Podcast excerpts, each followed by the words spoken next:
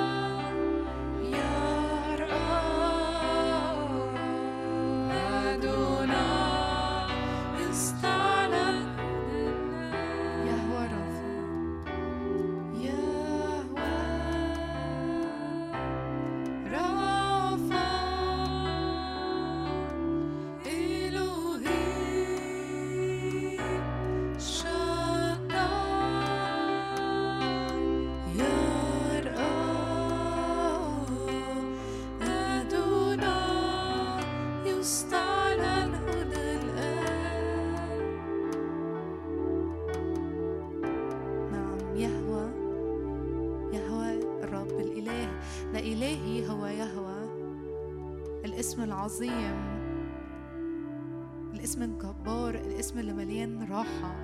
هو إلهي يهوى. الاسم اللي بتهرب قدامه كل أرواح الشر. يهوى. يهوى الحي الساكن فيا وفيك.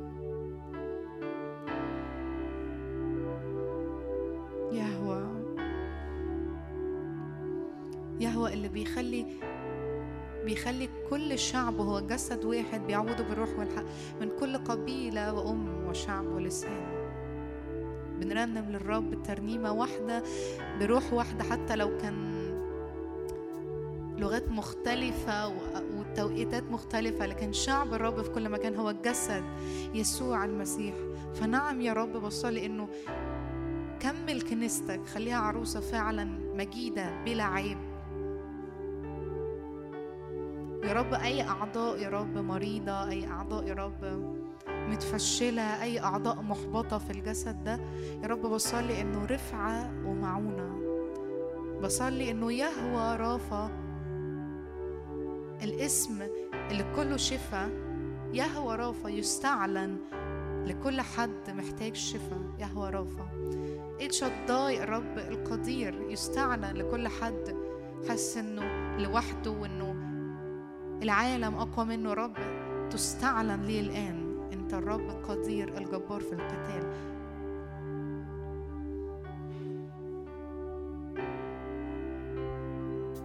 يسوع.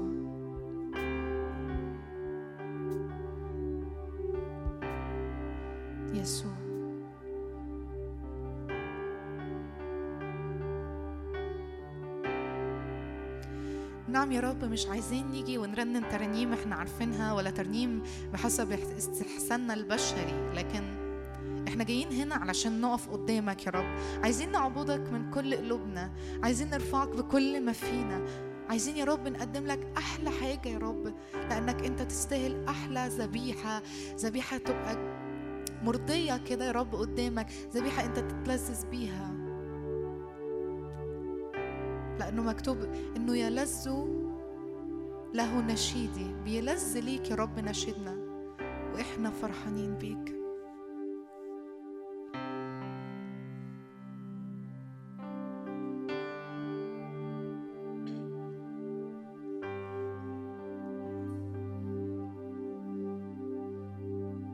مشغولة كده إن إحنا نقول له نرفعك.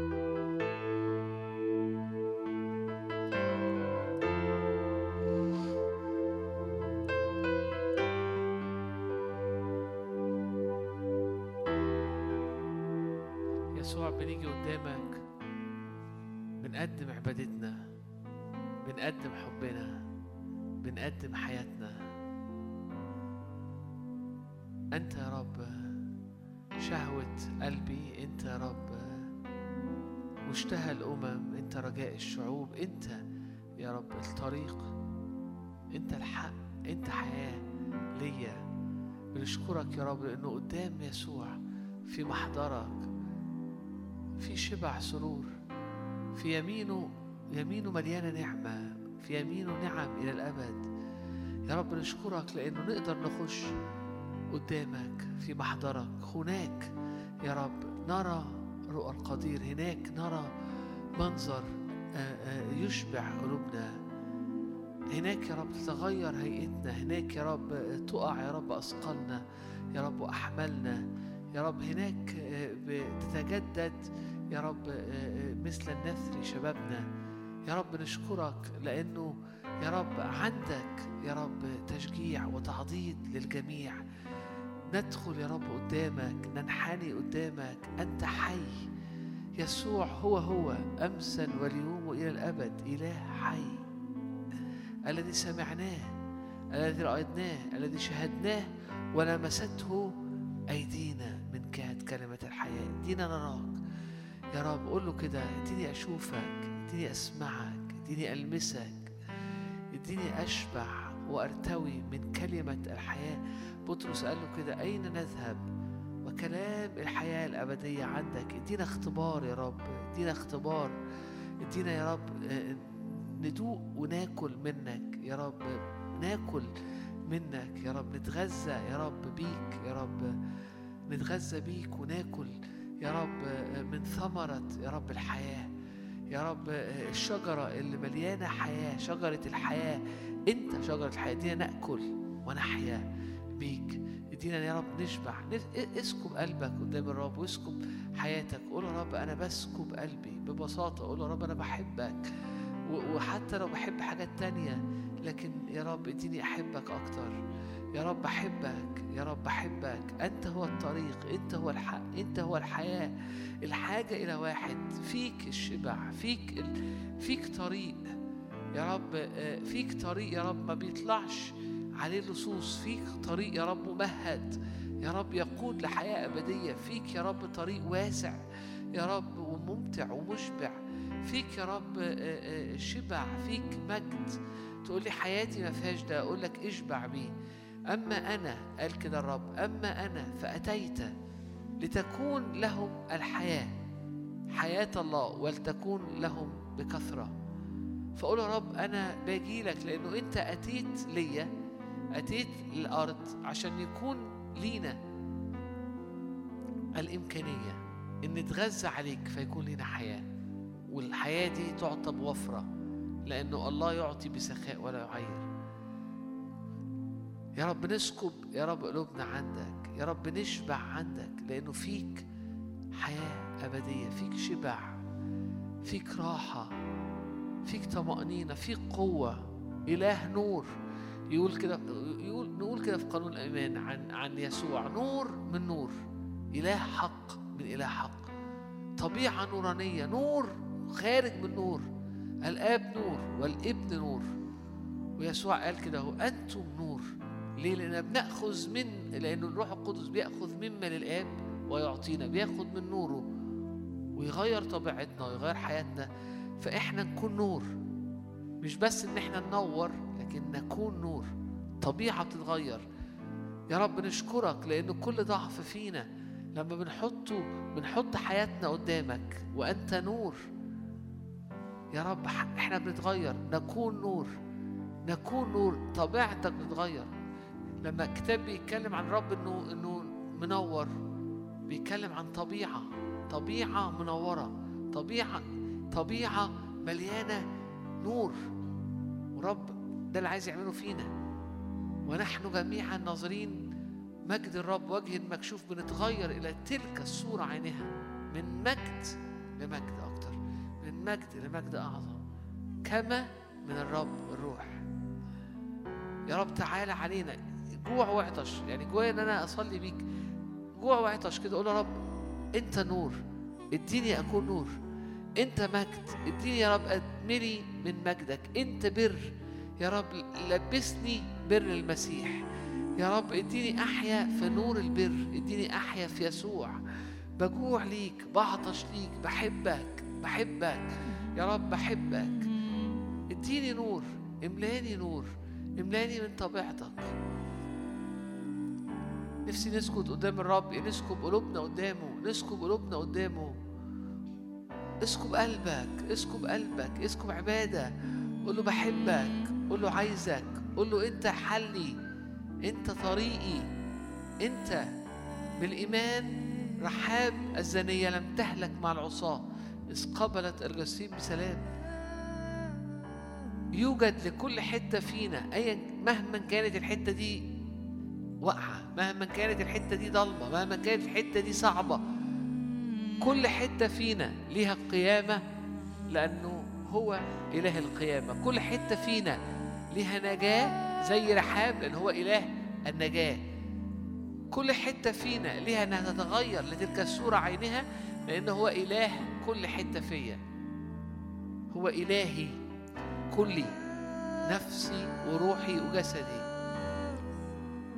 هللويا هللويا. هللويا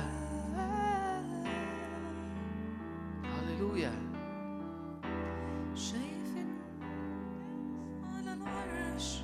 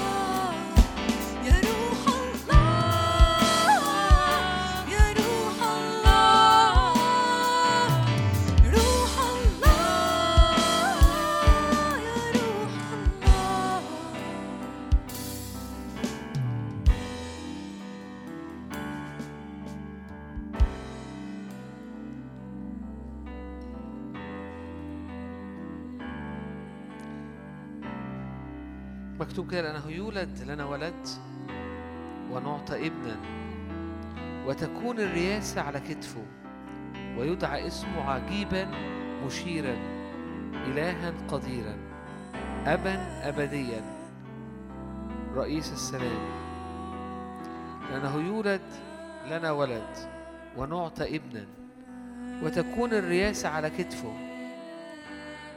ويدعى اسمه عجيبا مشيرا إلها قديرا أبا أبديا.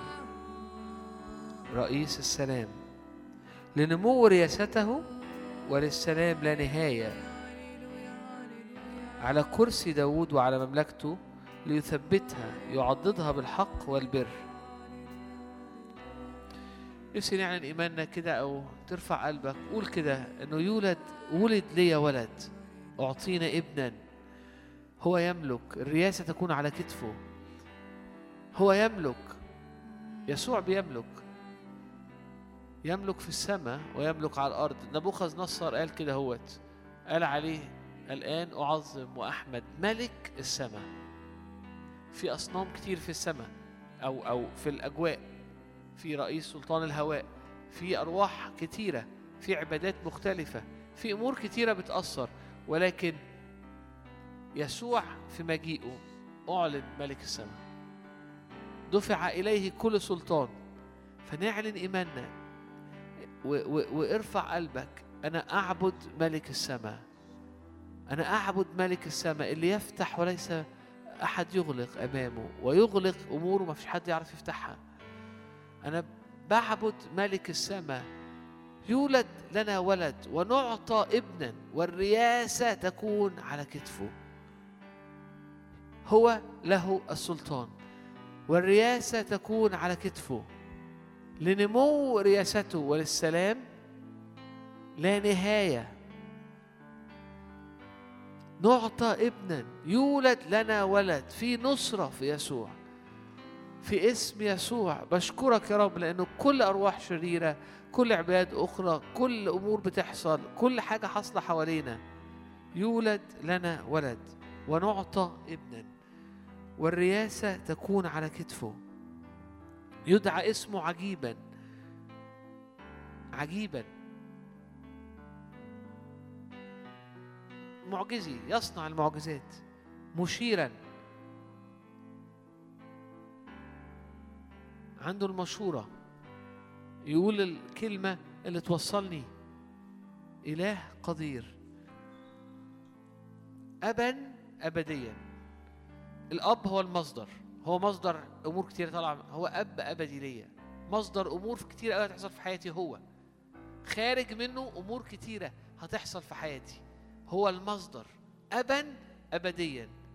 أبا أبديا. رئيس السلام ليا. العالم الروحي حقيقي. في إله واحد لكن في أصنام كثيرة. في أمور كثيرة بتحصل ولكن فوق العالي أعلى هو الرب. فعايزين نعلن إيماننا لحياتك إنه لنمو رياسته وللسلام لا نهاية. يولد لنا ليا وليك ابنا يسوع ولد لينا. وأعطينا ولد الرياسة على كتفه هو الملك هو يملك. ولنمو رياسته وللسلام لا نهاية. السلام هنا مش معناه إن دي تبقى هادية السلام معناه إنه الحاجة ماشية في تناغم. اللي, اللي في قلب الرب هو اللي بيحصل في أرضك. بين ال... بين السماء وبين الأرض بين ال... ال- اللي في فكر الله وبين اللي بيحصل في حياتك تناغم. ده معنى كلمة سلام يعني هارموني لنمو رياسته وللسلام لا نهاية.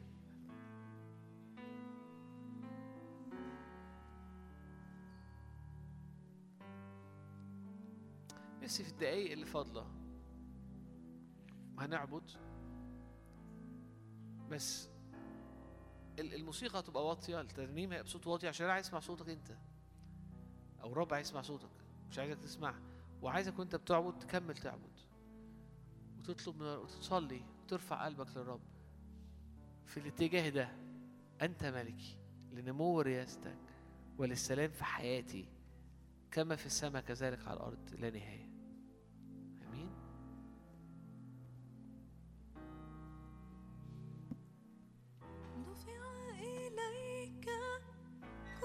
سلطان في السماء وعلى الأرض لتفعل ما تشاء دفع إليك. كل سلطان في السماء وعلى الأرض ليفعل ما تشاء هذه الآيات تتبع المؤمنين. وباسمك العظيم يخرجون الشياطين وبقوة الروح القدس من اسم المسيح. وبقوة الروح القدس يعلن مجد المسيح.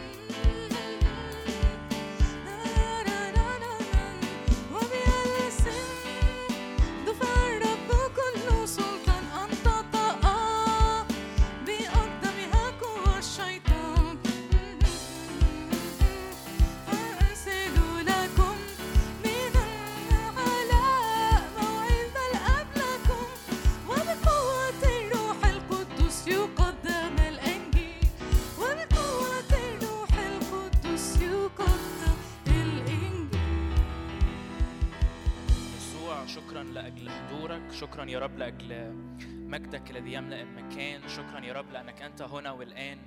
شكرا يا رب لأجل بنيجي لأجلك بنيجي لأجل اسمك. شكرا يسوع لأنه كل مرة بنأتي إليك أنت هنا والآن. شكرا لأنه ملكوتك في داخل كل حد فينا. شكرا لأنه إحنا متواجدين في الابن يسوع المسيح. إحنا بنقف كده يا رب قدام حضورك وإحنا في الابن يسوع المسيح. بنرى كده السماوات مفتوحة بنرى ملائكتك يا رب صاعدة ونازلة على ابن الإنسان الفينا بالروح القدس في اسم رب يسوع. يعقوب يا رب كده وقف تكوين 28 وفي يوم من الأيام جه كده ورأى السماء ورأى السلم منصوبة رأسها يمس السماء وهي على الأرض. ورأى الملائكة صاعدة ونازلة. بس جه كده وقال ما أرهب هذا المكان ما هذا إلا بيت الله ما هذا إلا باب للسماء. بس بنيجي كده في العهد الجديد في المسيح يسوع وإحنا في الابن في المسيح يسوع. وبنجد كده إنه صارت السماء مفتوحة ملائكة الله صاعدة ونازلة دائما على ابن الإنسان فينا في اسم رب يسوع. عشان كده بناتي طول الوقت نفتح ايدينا نجد الرب متوقعين وعندنا هذا الايمان انه الرب لنا الرب لنا موجود الرب يعطينا يفتح يده يشبع كل حي من رضاه في اسم الرب يسوع. مكتوب كده عن الرب انه إله خلاصنا مبارك الرب الذي يحملنا يوما فيوما لأنه لنا الرب هو إله خلاص. عند السيد الرب للموت مخارج في اسم الرب يسوع. فشكرا لأنه كل احتياج يا رب هو مسدد فيك. شكرا لأنه بنأتي وإحنا مؤمنين وعندنا هذا الإيمان إنه يسوع لنا الآن يسوع يفتح يمينه. نحن لا نضارب الهواء ابدا بس أتينا والرب هنا والآن في اسم رب يسوع. شكرا عشان ملكوتك يا رب يستعلن في وسطنا. روح الحكمة والإعلان. يا رب فيض علينا سود علينا افتح الأذهان في اسم رب يسوع. افتح أذهاننا عشان نفهم الكلمة نفهم الكتب. في اسم رب يسوع. في اسم رب يسوع. لكل المجد. آمين.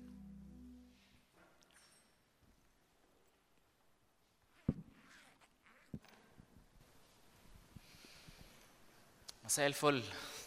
عاملين إيه؟ منورين. مبسوط أكون معاكم تاني. في البعض بيقول لي انت إيه اللي جابك هنا تاني؟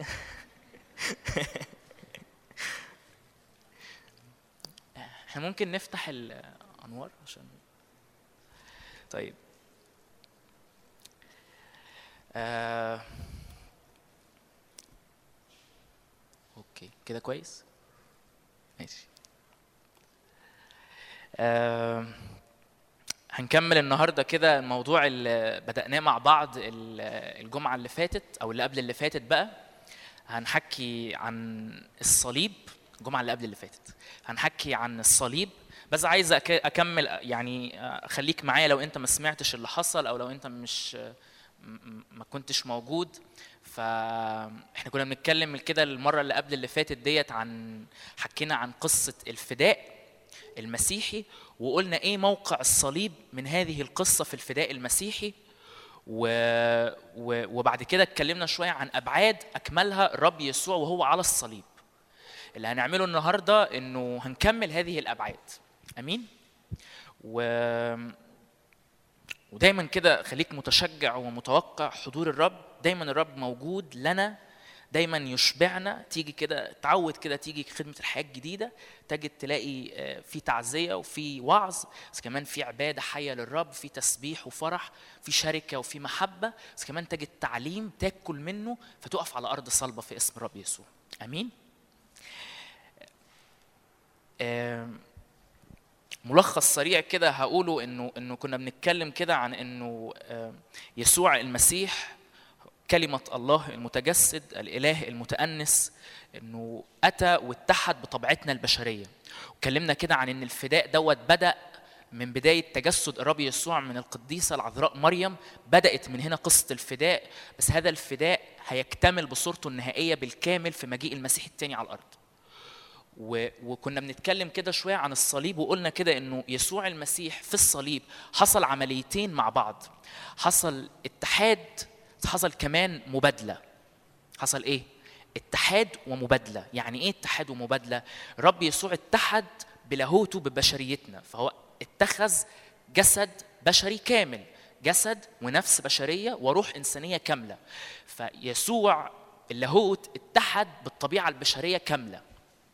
فده الاتحاد فعشان كده الرب يسوع لما مكتوب يتكتب كده إنه أقامنا معه كنا قبلا اموات بالذنوب والخطايا بس أقامنا معه أجلسنا معه في السماويات في المسيح. فإحنا في المسيح قمنا معاه في المسيح قمنا معاه في المسيح جالسين معاه.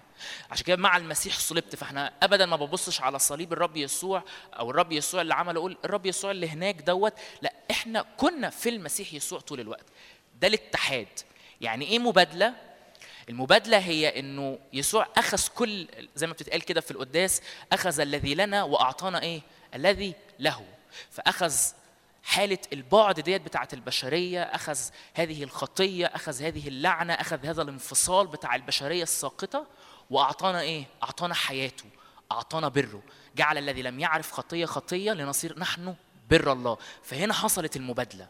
أخذ ما لنا وأعطانا ما له. صار هو لعنة لأجلنا. ليه؟ علشان يرفع علينا من علينا هذه اللعنة ويعطينا بركته. ففي الصليب حصل دايما الاتحاد والمبادلة. أمين؟ والحقيقة قبل ما أكمل كده بقية الأبعاد إنه يعني مش هينفع أتكلم ابدا عن الصليب بشكل تعليمي زي ما إحنا ماشيين المرتين دول وما أتكلمش عن ما هو العهد. يعني يعني أبسط حاجة الرب يسوع في ليلة العشاء الأخير قال لهم إيه؟ قال لهم كده هذا الكأس الذي للعهد الجديد بدمي الذي يسفك عنكم. فمهم كده أبقى فاهم الرب يسوع سفك دمه وعمل عهد جديد إحنا بنقول عليه عهد جديد. يعني إيه العهد الجديد ده بقى؟ ما هو هذا العهد؟ فمهم نبقى فاهمين هو يا رب العهد ده أنت اللي بتعمله معانا ولا إحنا اللي بنعمله معاك؟ ولا طب طب نظامه إيه؟ طب هو كان من زمان ولا هو لسه جديد؟ مهم نفهم حوار العهد دوت. فاللي هعمله إنه هنقرأ كده شوية شواهد مع بعض. وبعد كده نبقى ندخل في الأبعاد اللي إحنا هنكملها النهارده. ممكن كده نفتح تكوين 15 أنا هحكي لكم كذا يعني ببساطة شديدة جدا إيه اللي حصل. الرب دايما كان بيختار من أول آدم وحواء رأس الخليقة البشرية. الرب كان قصده قلبه أعلنه لنا في الكلمة إنه الرب يختار شعب. هو يسكن في وسط هذا الشعب علشان الناس دول يعلنوا ملكه للخليقة. سهلة؟ الرب يختار شعب فهو يسكن في وسط هذا الشعب علشان الشعب دوت اللي أحبه في شركة معاه يعلن ملكه للخليقة. هي دي قصة ملكوت الله من بداية التكوين لحد الرؤية. هي دي قصة ملكوت الله اللي رابطه كل الكتاب المقدس. فبداية الكلام دوت كان فين؟ في تكوين. من أول ما الرب خلق آدم في تكوين واحد مش هنقراها أنا بس بحكي لكم. بس آدم خرج من جنة عدن فنلاقي نوح نلاقي الرب يقوم عامل معاه نفس الكلام يقول له بص يا نوح أنا هباركك اسمر واكسر واملى الأرض في التكوين تسعة. نلاقي نفس الكلمات الرب بيكررها لنوح. أنا عايز شعب أنا هسكن في وسط هذا الشعب علشان هذا الشعب اللي في شركة معايا يعمل إيه؟ يعلن ملكوتي وملكي وصورتي لهذه الخليقة. بس برضه نوح عمل إيه؟ ما عرفش يكمل في كده. فنلاقي الرب كده في يوم من الأيام اختار شخص اسمه إيه؟ اسمه إبراهيم. اختاره من أول تكوين 12 مش هقرا تكوين 12 أنا هفتح من تكوين 15 بس أنا بحكي لكم باختصار. نلاقي كده الرب اختار إبراهيم وقال له اخرج يا إبراهيم علشان أنا اخترتك وعلشان هيأتي في نسلك تتبارك جميع قبائل الأرض. فالرب اختار إبراهيم وقال له بص يا إبراهيم هيبقى ليك نسل. وفي هذا النسل في هذا النسل هتكون في بركة لمين؟ لجميع قبائل الأرض. مش لقبيلة واحدة مش لشعب واحد مش لأمة واحدة لجميع قبائل الأرض. وتلاقيه كده في تكوين 15 الرب خد إبراهيم عمل معاه رحلة كده. نقرأ من من عدد خمسة تكوين 15 خمسة. تقول لي هو أنا مهم قوي يعني أفهم حوار العهد دوت اللي الرب عمله مع إبراهيم؟ أنا مالي بإبراهيم؟ هقول لك دلوقتي إيه أهمية دوت. ثم أخرجه إلى خارج وقال انظر إلى السماء وعد النجوم إن استطعت أن تعدها وقال له هكذا يكون نسلك. فآمن بالرب فحسبه له برا. وقال له أنا الرب الذي أخرجك من أور الكلدانيين ليعطيك هذه الأرض لترثها فقال أيها السيد الرب بماذا أعلم أني أرثها فقال له خذ لي عجلة ثلاثية عنزة ثلاثية كبشا ثلاثيا ويمامة وحمامة. إيه الحيوانات الغريبة ديت؟ طبيعة الشعوب ديت زمان لما كانت بتقطع عهدا كانت بتعمل الحاجات ديت بتجيب الحيوانات ديت والطرفين بتوع العهد.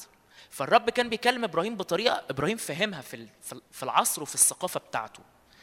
عدد عشرة أخذها هذه كلها شقها من الوسط وجعل كل أو شق كل واحد مقابل صاحبه وأما الطير فلم يشقه فنزلت الجوارح على الجثث وكان إبرام يزجها. ولما صارت الشمس إلى المغيب وقع على إبرام سبات وإذ رعبة مظلمة عظيمة وقع عليه فقال لإبرام اعلم يقينا أن نسلك سيكون غريبا في أرض ليست لهم يستعبدون لهم. بدأ يحكي معاهم لمدة 400 سنة ثم الأمة اللي يستعبدونها أنا أدينها بعد ذلك يخرجون بأملاك جزيلة. وأما أنت فتمضي إلى أبائك بسلام وتدفن بشيبة صالحة في الجيل الرابع يرجعون إلى هنا. لأن ذنب الأموريين إلى الآن ليس كاملا الرب بيصبر لطف الله وطول أناته يقتاد للتوبة كان مستني عليهم لمدة 400 سنة عدد 17 ثم غابت الشمس فصارت العتمة ويستنور دخان ومصباح نار يجوز بين تلك القطع عدد 18 في ذلك اليوم قطع الرب مع إبراهيم ميثاقا قائلا لنسلك أعطي هذه الأرض. إيه اللي حصل في الموضوع دوت؟ الرب اختار إبراهيم قال له بص أنا عايز أعمل معاك عهد. حلو كده؟ بس نكتشف إنه إبراهيم أم أم حصل ظلمة ووقع في سبات. يعني الحيوانات مشقوقة اللي إحنا قلنا عليها ديت فإبراهيم موجود ومستني الشخص اللي هو الرب يعني إنه يصنع معاه هذا العهد. بس نجد إن إبراهيم نزل عليه سبات في سبات. وإبراهيم يشوف كده تنور نار ومصباح دخان بيجتاز ما بين تلك القطع. إيه هو تنور النار ومصباح الدخان دوت؟ هي إظهارات للرب في العهد القديم.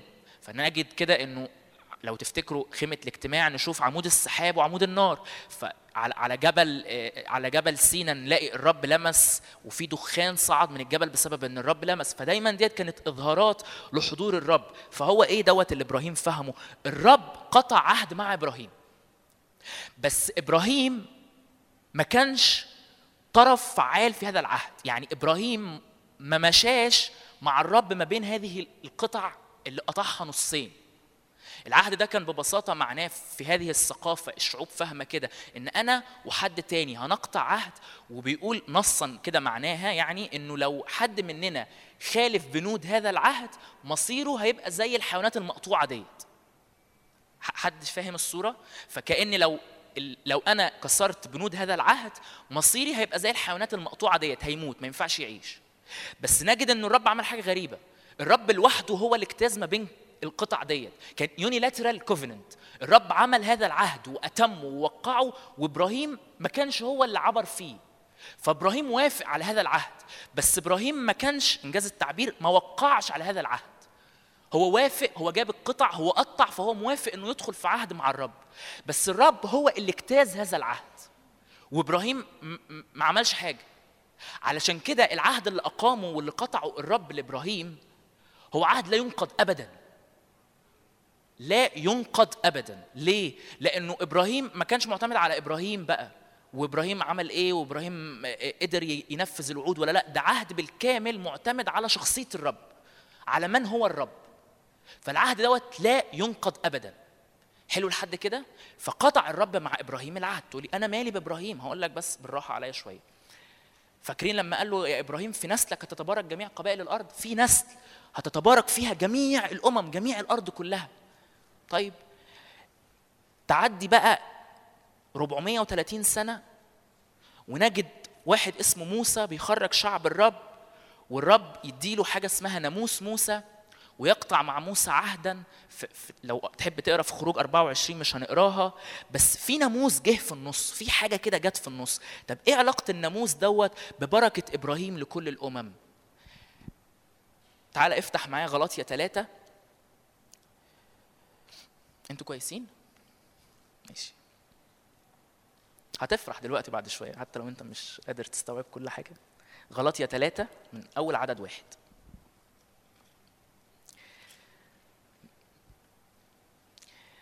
غلطيا مبدئيا هي هي رسالة بولس الرسول كتبها علشان الغلطيين أهل أهل شعب غلطيا دول كانوا عايزين إيه؟ كانوا بعد ما آمنوا بالرب يسوع عايزين يرجعوا تاني للناموس. ماشي؟ فنلاقي الرسول بولس بيبدأ الرسالة معاهم ولا قال لهم نعمة لكم وسلام زي باقي الرسائل ولا داخل معاهم على الهادي كده لا داخل شديد قوي معاهم. ليه؟ لأنه ناس بعد ما كملت بالإيمان عايزة ترجع تاني الاعمال لشوية أعمال علشان تكمل حياتها مع الرب. فتلاقي يعني تلاقي كده قلب الرب جوه رسالة غلطيا م- الرب ما يحبش ابدا إن بعد ما تكمل بالإيمان وصدقت فيه ترجع تاني بأعمال وبدراعك وبإيدك. فنلاقي الرسالة طابعها شديد قوي. بولس الرسول طبعه شديد جدا وهو بيتكلم في الرسالة ديت. نقرأ من هنقرأ رسالة غلاطيا ثلاثة أشجعك لو معاك كتابك المقدس هنفهم حاجات كتيرة قوي فيها. أيها الغلاطيون الأغبياء من رقاكم حتى لا تذعنوا للحق؟ أنتم الذين أمام عيونكم قد رسم يسوع المسيح بينكم مصلوبا. يعني بيقول له أنتم اختبرتم قوة صليب المسيح. أريد أن أتعلم منكم هذا فقط. يعني بس قولوا لي كده فهموني. أبأعمال الناموس أخذتم الروح أم بخبر الإيمان؟ هو أنتم أخذتم الروح يعني اتغيرتم واتولدتم الميلاد الجديد اللي كنا بنتكلم عنه المرة اللي فاتت وأخذتم الروح القدس اللي ساكن فيكم في طبيعتكم الجديدة. الكلام ده لما كنتم عايشين في الناموس ولا لما كنتم بالإيمان؟ وبعدين يكمل. هكذا أنتم أغبياء أبعدما ابتدأتم بالروح تكملون الآن بالجسد هذا المقدار احتملتم عبثا. يعني أنتوا بعد ما آمنتم بهذه القصة قصة الفداء اللي بدأت في تجسد المسيح وفي صليبه وفي موته وفي قيامته بعد ما احتملتم كل دوت وبعدين هترجعوا تاني تكملوا بالجسد؟ هذا المقدار احتملتم عبثا. إن كان عبثا فالذي يمنحكم الروح ويعمل قوات فيكم عدد خمسة أبأعمال الناموس أم بخبر الإيمان؟ طب ال- ال- اللي اداكم الروح القدس ساكن فيكم واللي شغال بيصنع آيات وعجائب وقوات فيكم ده لما أنتم كنتوا عايشين في الناموس ولا ده حصل بالإيمان بيسوع المسيح؟ كلها أسئلة استنكارية إجابتها لا طبعا بالإيمان. تكمل عدد ستة. كمان آمن إبراهيم بالله فحسب له برا.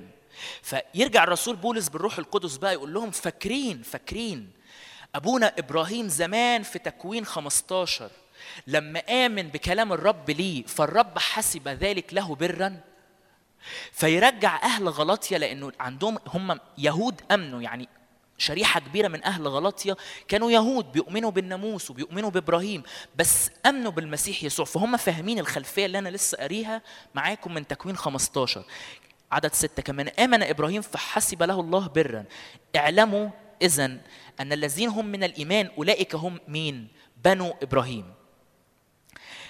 فهو بيقول لهم هم كانوا فاكرين إنه إنه إبراهيم دوت هو الشخص إنه أنا لو من نسله لو أنا يعني من ابن إسحاق وإسحاق ولد يعقوب وأنا واحد من الأسباط أنا دلوقتي ابن إبراهيم وجميل والدنيا زي الفل وليا كل المواعيد. يجي بقى الرسول بولس بالروح القدس يقول لهم على فكرة لأ خالص قلب عليهم الترابيزة بقى رجعهم للفهم الأصلي لقلب الرب الأصلي لما أعلن لإبراهيم.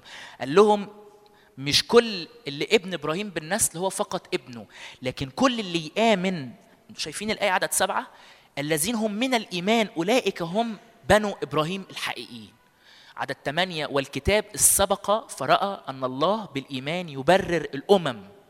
مش أنتم بس لكن كل الأمم بالإيمان. سبق فبشر إبراهيم أن فيك تتبارك جميع الأمم.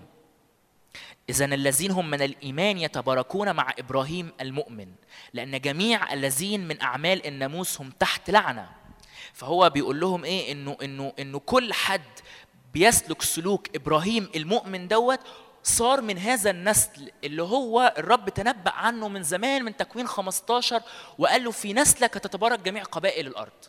فإحنا صرنا مباركين لما بنؤمن بالرب زي ما إبراهيم آمن بالرب فاحنا بندخل في هذا العهد مع إبراهيم اللي الرب عمله معاه في تكوين 15 مش لما بنسلك بالناموس بتاع موسى. وضحت فهو بيكمل طب أكيد حد قال طب طب أنا دلوقتي طب طب لما الوعد دوت بال بالإيمان باللي الرب قاله طب إيه علاقة الناموس اللي ظهر؟ هتلاقي الرسول بولس بقى بيحكي ويقول ليه الناموس دوت ظهر؟ عدد عشرة اللي إحنا لسه قاريينها بيقول لهم اللي تحت الناموس كلهم تحت لعنة. ليه؟ لأنه مكتوب ملعون من لا يثبت في جميع ما هو مكتوب في كتاب الناموس ليعمل به. ولكن أن ليس أحد يتبرر بالناموس عند الله فظاهر. يعني مفيش حد أصلا قدر يتبرر بالناموس لأن البار بالإيمان يحيى ولكن الناموس ليس من الإيمان. يعني مفيش حاجة اسمها آمن. لا هو الناموس هو عبارة عن وصايا. اعمل وما تعملش. بل الإنسان الذي يفعلها سيحيا بها. بس المسيح بقى عمل إيه؟ افتدانا من لعنة الناموس. الصار لعنة لأجلنا. لأنه مكتوب ملعون كل من علق على خشبة لتصير بركة إبراهيم للأمم في المسيح يسوع.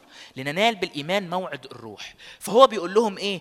أصلا الناموس ال- ال- الحكاية كلها البركة كلها بتاعت إبراهيم مش إنك تمشي ورا الناموس. أنتم يا غلطيين بعدما أمنتم بالمسيح يسوع وبصليبه وبموته وبقيامته.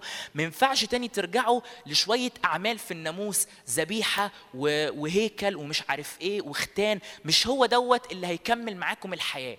لأن البركة اللي الرب بارك بيها إبراهيم أنتم كمان هتتباركوا بيها لما تؤمنوا نفس إيمان إبراهيم. مش لما تمشوا تاني زي الناموس. ليه؟ لأنه مفيش أي حد هيقدر يعيش بالناموس ويعيش. لأنه مفيش أصلا حد قدر يتمم الناموس فيه. فهو الرب بي- بيقول بقى بولس الرب يسوع جه وتجسد وصار لعنة لأنه ولا واحد فينا قدر إنه يتمم الناموس فطالما ما قدرتش أتمم الناموس فأنا ملعون لأني أنا عايش منفصل عن الرب بعيد عن الرب فأنا بعيد عن هذه ما قدرتش أتمم الناموس الناموس روحي روميا يقول كده الناموس روحي أما أنا فجسدي طبيعة الناموس من الله طاهر جدا بس أنا ما كنتش قادر أنا كنت جسدي ساقط منفصل عن الرب فأنا مش قادر أعيش هذه الأخلاقيات بتاعة الناموس.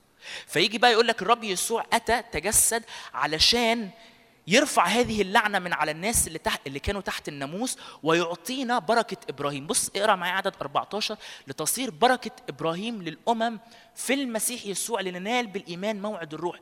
إيه هي اذا بركة إبراهيم ديت؟ بركة إبراهيم إنه تصير الشعوب كل أمم الأرض من شعب يسوع المسيح. ينالوا الميلاد الجديد ينالوا الخليقة الجديدة فيمتلئوا بالروح القدس. أتاري الرب كان واعد إبراهيم من زمان من زمان. يا إبراهيم فيك هتتبارك جميع قبائل الأرض. وهذه قبائل الأرض إزاي يا رب طيب ندخل هذا البركة وننال هذا الموعد الغالي؟ بالإيمان. وكل اللي صار بالإيمان كل اللي صدق بالإيمان بيسوع المسيح نال بركة إبراهيم. صار من هذا الشعب شعب الله اللي ليه موعد الروح القدس ساكن فيه. ممكن تقولي طب إيه عادل لازمة الناموس بقى؟ نلاقيه بيكمل. عدد 15 أيها الإخوة بحسب الإنسان أقول ليس أحد يبطل عهدا قد تمكن ولو من إنسان أو يزيد عليه. بيقول لهم ده أنا لو أنا وإنسان واحد يعني أنا أنا وحد تاني صحاب وعملنا عهد مع بعض والعهد ده إنساني ما بيننا إحنا الاتنين البشر ما يقدرش يزيد عليه يعني ما يقدرش يحط عليه بند جديد. وأما المواعيد فقيلت في إبراهيم وفي نسله. لا يقول وفي الأنسال كأنه عن كثيرين بل كأنه عن واحد وفي نسلك الذي هو المسيح. يعني بيقول لهم لو اتنين أصحاب كده قرروا يعملوا عهد مع بعض. ماشي؟ العهد دوت مستحيل حد يزود عليه أي حاجة زيادة برغم إن العهد ده ما بين اتنين بشر. على النقيض بقى على النقيض. الرب عمل عهد مع إبراهيم والعهد دوت قال له في نسلك يا إبراهيم في المسيح يسوع. فيكمل كده عدد 17 إنما أقول هذا إن الناموس الذي صار بعد 430 سنة لا ينسخ عهدا قد سبق فتمكن من الله نحو المسيح. يعني إيه ينسخ؟ يعني يلغي. حتى يب- يبطل الموعد. يعني إيه؟ يعني بيقول لهم لما الوعد ده صار لإبراهيم من زمان الناموس جه بعد 430 سنة بس اللي جه بعد 430 سنة دوت مش هيلغي بركة الله لإبراهيم وللشعب. يعني عايز يقول لهم إنه الرب صنع هذا العهد مع إبراهيم وإحنا بندخل في هذا العهد بالإيمان. بس أنا اديتكم الناموس بعد 430 سنة من بعد ما كلمت إبراهيم. فهو بيقول لهم خدوا بالكم خدوا بالكم انه إنه الناموس دوت مش هو اللي هيدخلكم للعهد بتاعي مع الأمم. أمال إيه لازمة الناموس دوت؟ بس قبل ما أقول لك إيه لازمة الناموس عايز أقول لك إنه عدد 17 الجزء الأخير منها لا ينسخ عهدا قد سبق فتمكن من الله نحو المسيح. إمتى الرب تمك يعني إيه العهد اللي تمكن من الله نحو المسيح؟ يرجعك على طول على طول لتكوين 15 الله قطع العهد قطع ذبيحة مر ما بين القطع فهو اللي قاطع العهد وحده مبني على شخصيته وحده على من هو الله وحده مش على إبراهيم الضعيف المتغير. عشان كده هذا العهد لا ينقض. ورسالة العبرانيين تقول لك العهد اللي الرب قطعه الله مع إبراهيم في تكوين 15 كان بيشاور على يسوع المسيح. فيقول لك كده فتمكن من الله نحو المسيح. هو دوت شكل الذبيحة اللي كانت زمان شبه وظل حصلت في تكوين 15 عدد 18 لأنه إن كانت الوراثة من الناموس يعني لو إحنا هنرث هذه البركات الكتيرة من الناموس فلم تكن أيضا من موعد ما كانش احتاجت لموعد ولكن الله وهبها لإبراهيم إيه بموعد مش بالناموس فلماذا الناموس؟ أهو بيسألنا زي ما إحنا بنسأل لماذا الناموس؟ قد زيد بسبب التعديات إلى أن يأتي النسل الذي قد وعد له. يعني إيه؟ بيقول لك ال- الناموس دوت اتحط بعد 430 سنة جه كده في النص. إيه لازمته؟ هيشرح إيه لازمته دلوقتي. مرتبا بملائكة في يد وسيط. مين هو الوسيط دوت؟ موسى. يعني الله أعطى الناموس لموسى فهو الوسيط للشعب. ففي الله وفي الشعب وفي موسى الوسيط اللي خد استلم الوصية من على الجبل واداها للشعب. عدد 21 أو سوري عدد 20 وأما الوسيط فلا يكون لواحد ولكن الله واحد. بيقول لهم فاكرين فاكرين لما الرب إدى الناموس لموسى علشان يديه للشعب. فكان في الرب وكان في الشعب وموسى الوسيط. أما العهد اللي أنا قطعته مع شعبي مع إبراهيم في تكوين 15 ما كانش محتاج لوسيط. لأنه أنا وحدي اللي أتممت هذا الوعد معاكم. واضحة النقطة دي؟ أقولها تاني؟ فهو ده ده معنى العدد بتاع عدد 20 يعني. الناموس أعطي لموسى اللي هو الوسيط دوت وهذا الناموس مبني على مين؟ على الرب وعلى الشعب. علشان يوري للإنسان إنه أنت أصلا مش هتقدر يا إنسان تعيش بقوة هذا الناموس. دي وصايا الناموس ليه موجود؟ عشان مجرد إن هو يحكم علينا يقول لنا بصوا أنتم الإنسانية بالكامل في الخطية الإنسانية بالكامل عايشة حالة انفصال عن الله. ومفيش أصلا أي حد إنسان هيحاول يعيش الوصايا الإلهية أو المبدأ أو الستاندرد الإلهي وهيقدر يعمل كده بنفسه. فالناموس موضوع علشان يقول لك كده. الرب إدى الناموس لموسى للشعب عشان يفهم إنه البشرية كاملة في حالة ابتعاد وخطية وانفصال عن الله. و... وإنت لوحدك الإنسان لوحده مش هيقدر يعمل أي حاجة. و... و... و... و... ومفيش حد يعرف يخلص نفسه بنفسه. فأنا حفظت لنفسي هذا الشعب علشان يأتي منه هذا النسل اللي هو المسيح يسوع اللي هو هيحرر هذه البشرية بالكامل ويخليها ترث كل مواعيد وبركات هذا الموعد اللي أنا قطعته مع إبراهيم من تكوين 15 حد حد ما تشجع؟ تعالوا نقرأ الآيات بسرعة. فهل الناموس ضد مواعيد الله؟ حاشا. لأنه لو أعطي ناموس قادر أن يحيي لكان بالحقيقة البر بالناموس. بس إحنا مش قادرين ناخد البر بالناموس البر بالمسيح وحده. لكن الكتاب أغلق على الكل تحت الخطية. أهو ده اللي أنا كنت بقوله. يعني شاور إنه البشرية بالكامل في حالة ابتعاد عن الرب. ليعطي الموعد من إيمان يسوع المسيح للذين يؤمنون. ولكن قبلما جاء الإيمان كنا محروسين تحت الناموس. يعني الناموس كان كأنه كده مغطي علينا عمال يشاور. كل البشرية ساقطة في حالة ابتعاد محتاجة لمخلص. مغلقا عليها إلى الإيمان العتيد أن يعلن. يعلن فين؟ في المسيح يسوع عدد 24 اذا قد كان الناموس مؤدبنا إلى المسيح يعني بيقودنا إلى المسيح لكي نتبرر بالإيمان. ولكن بعدما جاء الإيمان لسنا بعد تحت المؤدب اللي هو الناموس. لأننا جميعا أبناء الله بالإيمان بالمسيح يسوع لأن كلكم الذين اعتمدتم بالمسيح قد لبستم المسيح.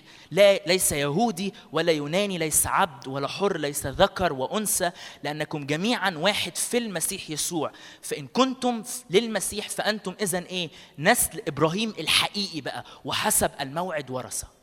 امين؟ فده يخليك تقف ليه ليه بقول الجزء دوت؟ أنا عارف إن هو تقيل شوية بس أنا حبيت ما ينفعش أتكلم عن الصليب بشكل تعليمي من غير ما أتكلم عن إيه هو العهد ده.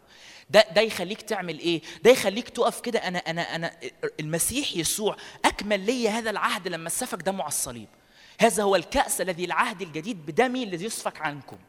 فانا بقف دلوقتي خلاص أنا أنا مش عايش تحت الناموس وبأعمال جسد بحاول أرضي الرب بأي شكل من الأشكال. أنا واقف في المسيح ولاجل إن أنا واقف في المسيح. صارت ليا بركة إبراهيم. إيه هي بركة إبراهيم؟ إن أنا صرت من شعب الله صرت من رعية القديسين وأهل بيت الله. أخذت الخليقة الجديدة اللي هو الميلاد الثاني وسكن فيا الروح القدس ولأنه المسيح بقى فيا وأنا بقيت في المسيح بقى في طول الوقت وأنا واثق إنه الرب هنا والآن الرب أمامي ملكوت الله في داخلي ملكوت الله أمامي فأنا ينفع طول الوقت ألاقي السماء مفتوحة ملائكة الله صاعدة ونازلة فكل مرة بحتاج للرب الرب هنا لأن أنا صرت من شعبه مش صرت بعيد. فكل مرة تقرأ عن هذا الموعد وتقرأ غلطية ثلاثة وتقرأ عن بركة الله لإبراهيم في تكوين ترجع تقول واو هللويا لأنه الرب صنع لي هذا العهد وأنا دخلت فيه بالإيمان بعمل يسوع المسيح الكامل. أمين؟ أمين؟ أنا عارف إنه ده ده يعني الجزء ده صعب شوية بس مهم. ممكن نكتره بقى نقرأ نسمع عنه تاني بس هو جزء غالي جدا. هنكمل بقى مع بعض ال ال حد فاكر كنا واقفين في نقطة إيه؟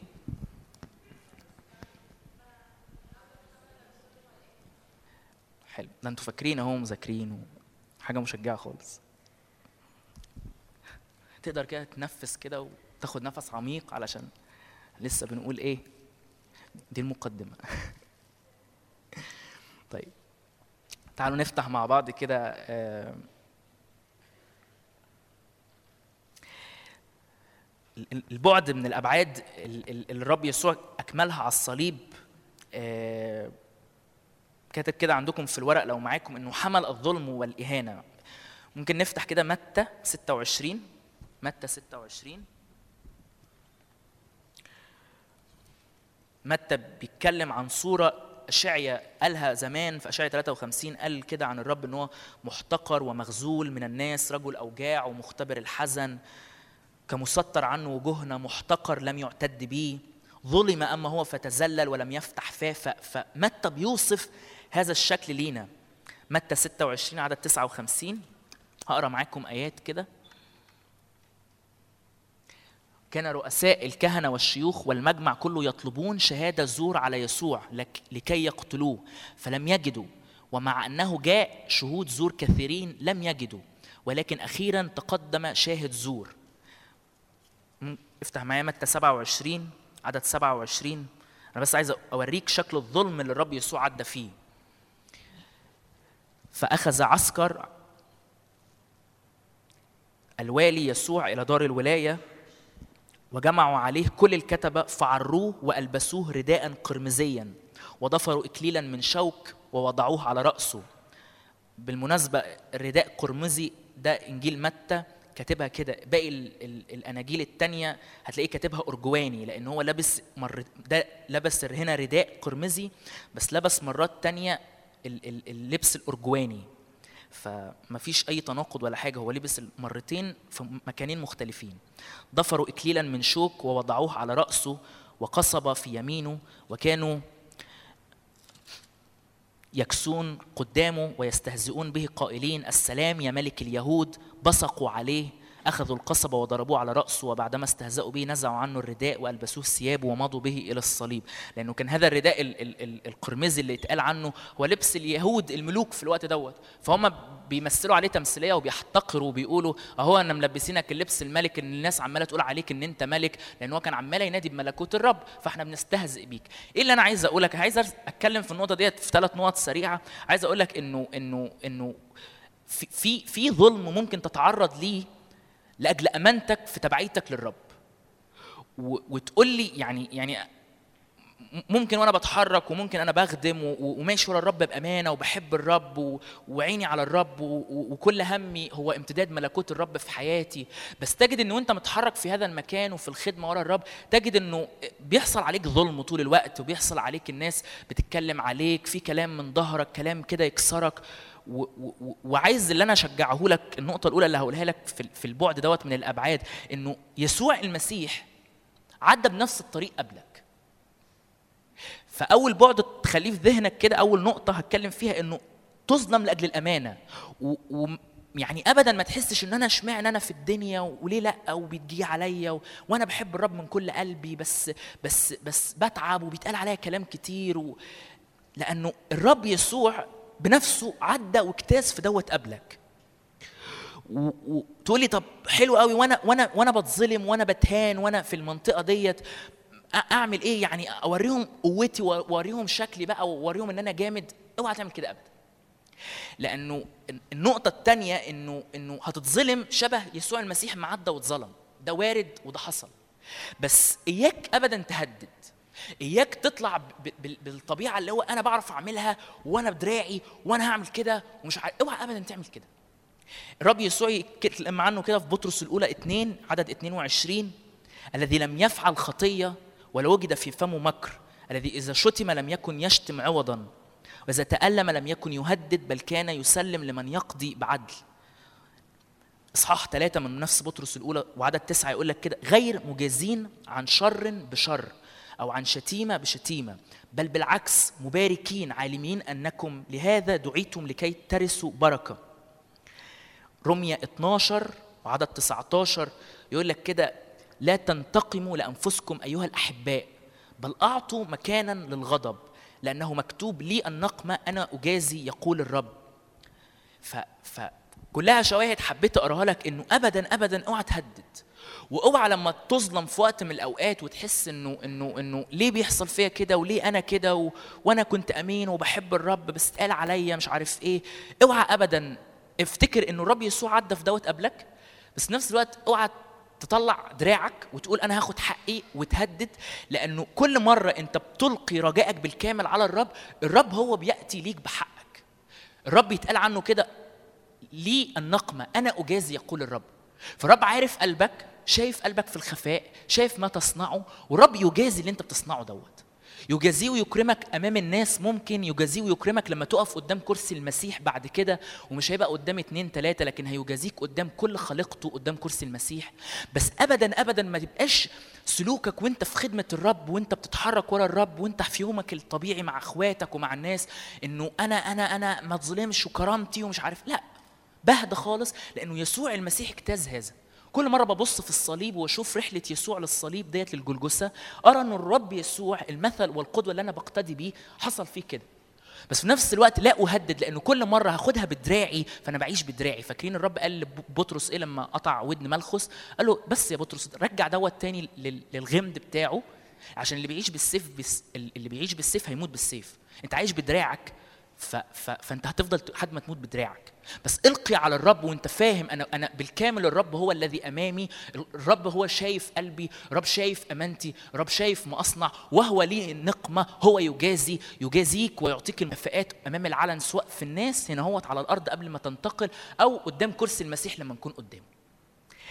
النقطة الثالثة ده ياخدك للنقطة الثالثة بسبب إن يسوع المسيح اجتاز في كده. إحنا قلنا اللي حصل في الرب يسوع هو اتحاد ومبادلة.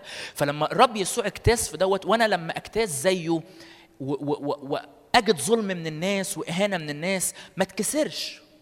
ما بقاش دايما ببقى ماشي كده وأنا حاسس إن أنا اللي اتظلمت واتكسرت و- وه- وجاهم عليا وقالوا لي واتكلموا عليا وحش من ظهري. لا. ليه؟ لأنه الرب يسوع اجتاز قبلك في هذا اتحد بيك وعمل إيه؟ عمل مبادلة. إيه هي المبادلة؟ إنه أخذ هذا الضعف وهذا الظلم بس طلع منه فيك شخصية قوية مليانة صلابة مليانة جرأة مليانة عينين مركزة فقط على يسوع المسيح وعلى امتداد ملكوته. تعالى افتح معايا كده عبرانيين أربعة. أنا النقطة دي هاخد وقت فيها خدت فيها وقت شوية بس شاعر إنها حاجة مهمة يعني. عبرانيين أربعة. عدد 14 إذ لنا رئيس كهنة عظيم قد اجتاز السماوات يسوع ابن الله. فلنتمسك بالإقرار يعني نمسك بهذا الاعتراف اللي بنقوله علنا لأن ليس لنا رئيس كهنة غير قادر أن يرثي لضعفاتنا. يعني ملناش رئيس كهنة بعيد مش حاسس بينا لأ. ده على النقيض ده مجرب في كل شيء مثلنا بلا خطية. فلنتقدم بثقة إلى عرش النعمة لكي ننال رحمة ونجد عو... نعمة عونا في حينه. الآيات دي تقول لك إيه؟ إنه النقطة الأولى الرب يسوع تألم واجتاز في ظلم وإهانة برغم إن هو ما عملش حاجة وحشة. فلما أنت تجتاز فيه ما تحسش إنه اشمعنى أنا في الدنيا؟ لا ده الرب يسوع اجتاز قبلك. بس النقطة الثانية إياك ابدا تهدد وتشوف دراعك وتعلي صوتك وتقول أنا هاخد حقي بدراعي. ما تعملش كده ابدا.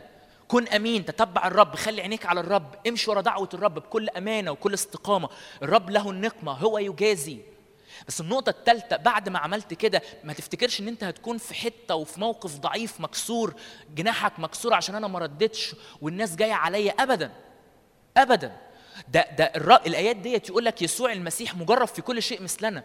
فأنت عديت بكل مشاعر فيها خزي هو عدى قبلك. مديت إنه اهانوك الرب عدى قبلك وتهان الموقف مختلف لكن المشاعر هو عدى فيها كلها بس خد بالك هو. مش بس عدى وخلص لا ده لنا. الرئيس كهنة يقدر يساعدنا يقدر يمسك بإيدك بعد ما انت حسيت بهذه الخزي والإهانة وياخد بإيدك كده ويقول لك قوم يلا ولا يهمك هنمشي أنا وأنت في سكة ملكوت الله وإحنا ناظرين لرئيس إيماننا ومكمله لنتمم دعوة الرب في اسم الرب يسوع فما بتتكسرش بس تخرج منك صلابة وبتخرج منك جرأة وبتخرج منك إيمان وبيخرج منك محبة الاخرين وغفران. كل دوت وأنا ببص على يسوع المسيح وهو رايح للصليب. اتحد بيا فهو أهين فأنا أنا أنا كنت فيه آه بس مش بعد الإهانة دي اتكسرت. ده حصلت مبادلة أعطاني من حياته أعطاني من قلبه أعطاني من غفرانه فأنا ما بقتش مكسور أنا مكمل. في ملكوت الرب لامتداد ملكوت الرب. مفيش حاجة كسراني مفيش حاجة معطلاني. جناحي مش مكسور. لا أنا مكمل بكل قوة وبكل جرأة. هو يرى هو يجازي. هو أمامه لما نقف قدام كرسي المسيح هيكشف كل حاجة للنور يعلن كل خفايا القلب أمام الكل ويجازيني بحسب ما أنا صنعت. أمين؟ أمين؟ وبالمناسبة هو ده فكر يعني الإخلاء فكرة الإخلاء الإخلاء بدأ في تجسد المسيح يسوع. عارفين الإخلاء؟ أول ما أقول الإخلاء المفروض مخك يجي بسرعة بسرعة كده لرسالة فيليبي اصحاح 2 من عدد 5 ل 11 تبقى محفوظات المقطع ده ذهبي في الكتاب المقدس. فيليبي 2 من 5 ل 11 الإخلاء بدأ إنه الله هذا الإله القدير المجيد جدا ظهر في شبه جسد. بس تجلى هذا الإخلاء في الصليب. لأن قمة الإهانة وال- والظلم واللطم وكل ده حصل إمتى؟ ويسوع المسيح معلق على الصليب. فأنا بنظر لهذا ال- ال- المثل والقدوة والنموذج وأقول يسوع إن لا يزال اتحرك ليك. أنت الشبه والصورة والأصل والقدوة والنموذج والمثل اللي أنا عايز أروح له وأبقى شبهه. أمين؟ فبخدم كده وأنا وأنا وأنا ببذل نفسي لأجل إخواتي ببذل نفسي لأجل ملكوت الرب أعطي كل حياتي للرب. ليه؟ لأنه يسوع المسيح صنع هذا من قبل. يسوع المسيح اتى ليخدم لا ليخدم. فأنا بعمل زيه. هو ده الاخلاء وأنا باصص في الصليب أجد قمة هذا الاخلاء وأقول له يا رب الآخر نفس أنا هكون معاك هكون وراك هتمم مقاصدك اللي أنت صنعتها لأجلي بكل قوة بكل جرأة بكل غلبة في اسم رب يسوع. آمين؟ النقطة الثانية البعد الثاني مكتوب عندك في الورق حرية واسترداد للسلطان. تقدر تفتح معايا كده لوقا أربعة ستة؟ هتعبك قوي معايا النهاردة بصراحة يعني انت انت بطل إنك مستحملني. لوقا أربعة عدد ستة. آية مشهورة قوي بس بما إننا بنستف نقط تحت بعض فمهم تكون في ذهنك. ده إصحاح التجربة على الجبل عدد ستة. يقول لك في, في, في, في واحدة من الثلاث حاجات اللي إبليس جرب بيها الرب يسوع على الجبل. قال إيه؟ قال له إبليس أو تعالوا نقرأ من عدد خمسة. ثم أصعده إبليس إلى جبل عال وأراه جميع ممالك المسكونة في لحظة من الزمان وقال له إبليس إيه؟ لك أعطيك هذا السلطان كله ومجدهن لأنه إلي قد دفع وأنا أعطيه لمن أريد.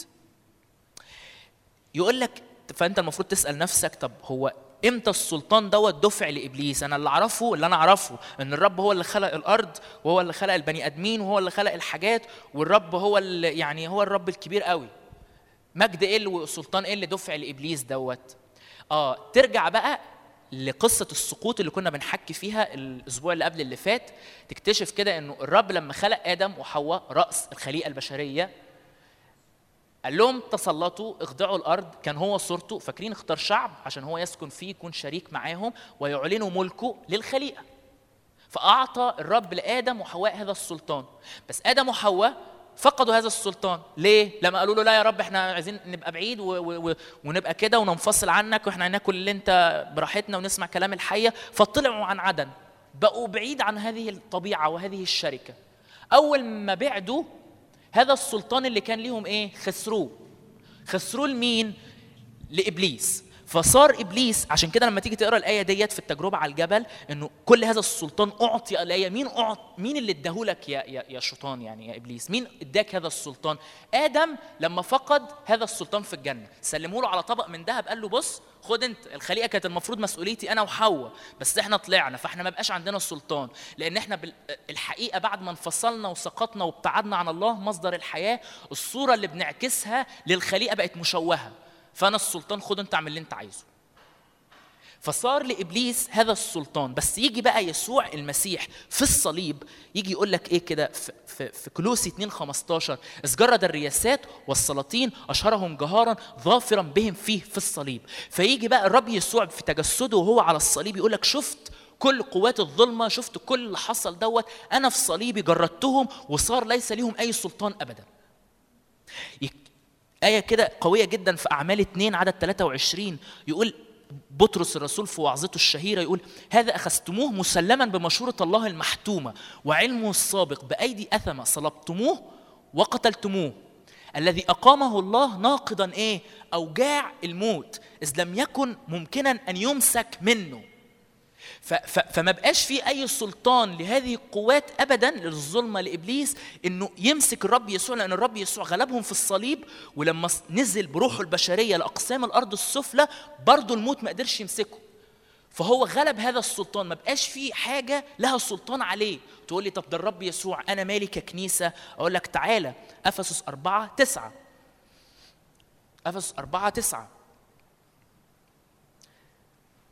اتكلم كده عن الرب يسوع يقول الذي نزل الذي صعد إلى العلاء ليس إلا أنه قد نزل آه، أربعة أما أنه صعد فما هو إلا أنه نزل أيضا إلى أقسام الأرض السفلى.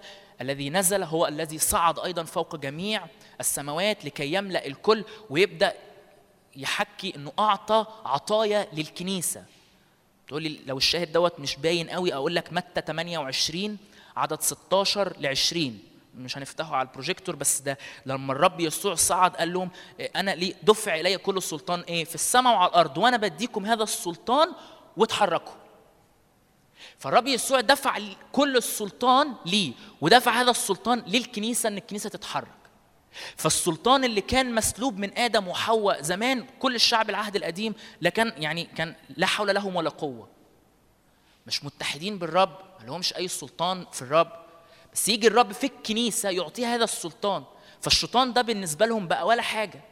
ليه؟ لأنه دفع ليهم هذا السلطان، في صليب الجلجثة الرب جرد هذه الرياسات والسلاطين أشهرهم جهارا، فأنا دلوقتي ككنيسة ما بقيش أجي أبقى بخاف بقى وأترعب والشيطان كبير وبيحصل وبيعمل، لا. لا. ده أنا بص في الصليب والرب اللي عمله وما بتكبرش ما بشوفش نفسي ما, ما بدخلش بصدري كده لا بس أنا مدرك كم قوة عمل صليب المسيح فافسس واحد آخر عددين في أفسس واحد يقول لك إيه يسوع المسيح إيه يعني أعطي اسما. اسما وقوة أعطي اسما فوق كل اسم ورياسة. واسم وسلطان وكل اسم يسمى ليس في هذا الدهر فقط بل في الدهر الآتي. وأخضع كل شيء تحت قدميه للكنيسة وإياه جعل راسا لكل شيء. فكل الحاجات كل قوات الظلمة ديت مخضعة تحت يسوع تحت رجلين يسوع. رجلين يسوع دي في جسد الر- الرب. مين جسد الرب؟ كنيسة. فتتحرك طول الوقت وانت متحرك كده ورا الرب م- م- م- إبليس وبتاع وبخاف ومش عارف إيه. لا. كنيسة الرب لها هذا السلطان. و- و- و- و- يعني عايز أقول لك حاجة أشجعك بيها. أمور كتيرة أنا مش عارف يعني أمور كتيرة. لو أنت حتى في مرات حاسس إن أنت مقيد في حاجات معينة تيجي كده قدام صليب الرب يسوع وهتلاقي نفسك بتتفك لوحدك يعني في في أمور كده في قيود معينة تقولي في أوقات قيود نجاسة كده أو أوقات قيود كده آه، مش عارف من إيه أو عادات صعبة جدا أو أو لعنات مش عارف. قيود من عدو الخير. وانت واقف قدام صليب المسيح وانت ساجد قدام صليب المسيح وانت شايف يسوع المسيح المصلوب وانت شايف هذا الصليب اللي جرد الرياسات والسلاطين أمور كتيرة بتتفك وتتحرر منها وانت قدام الصليب. أمين؟ أمين؟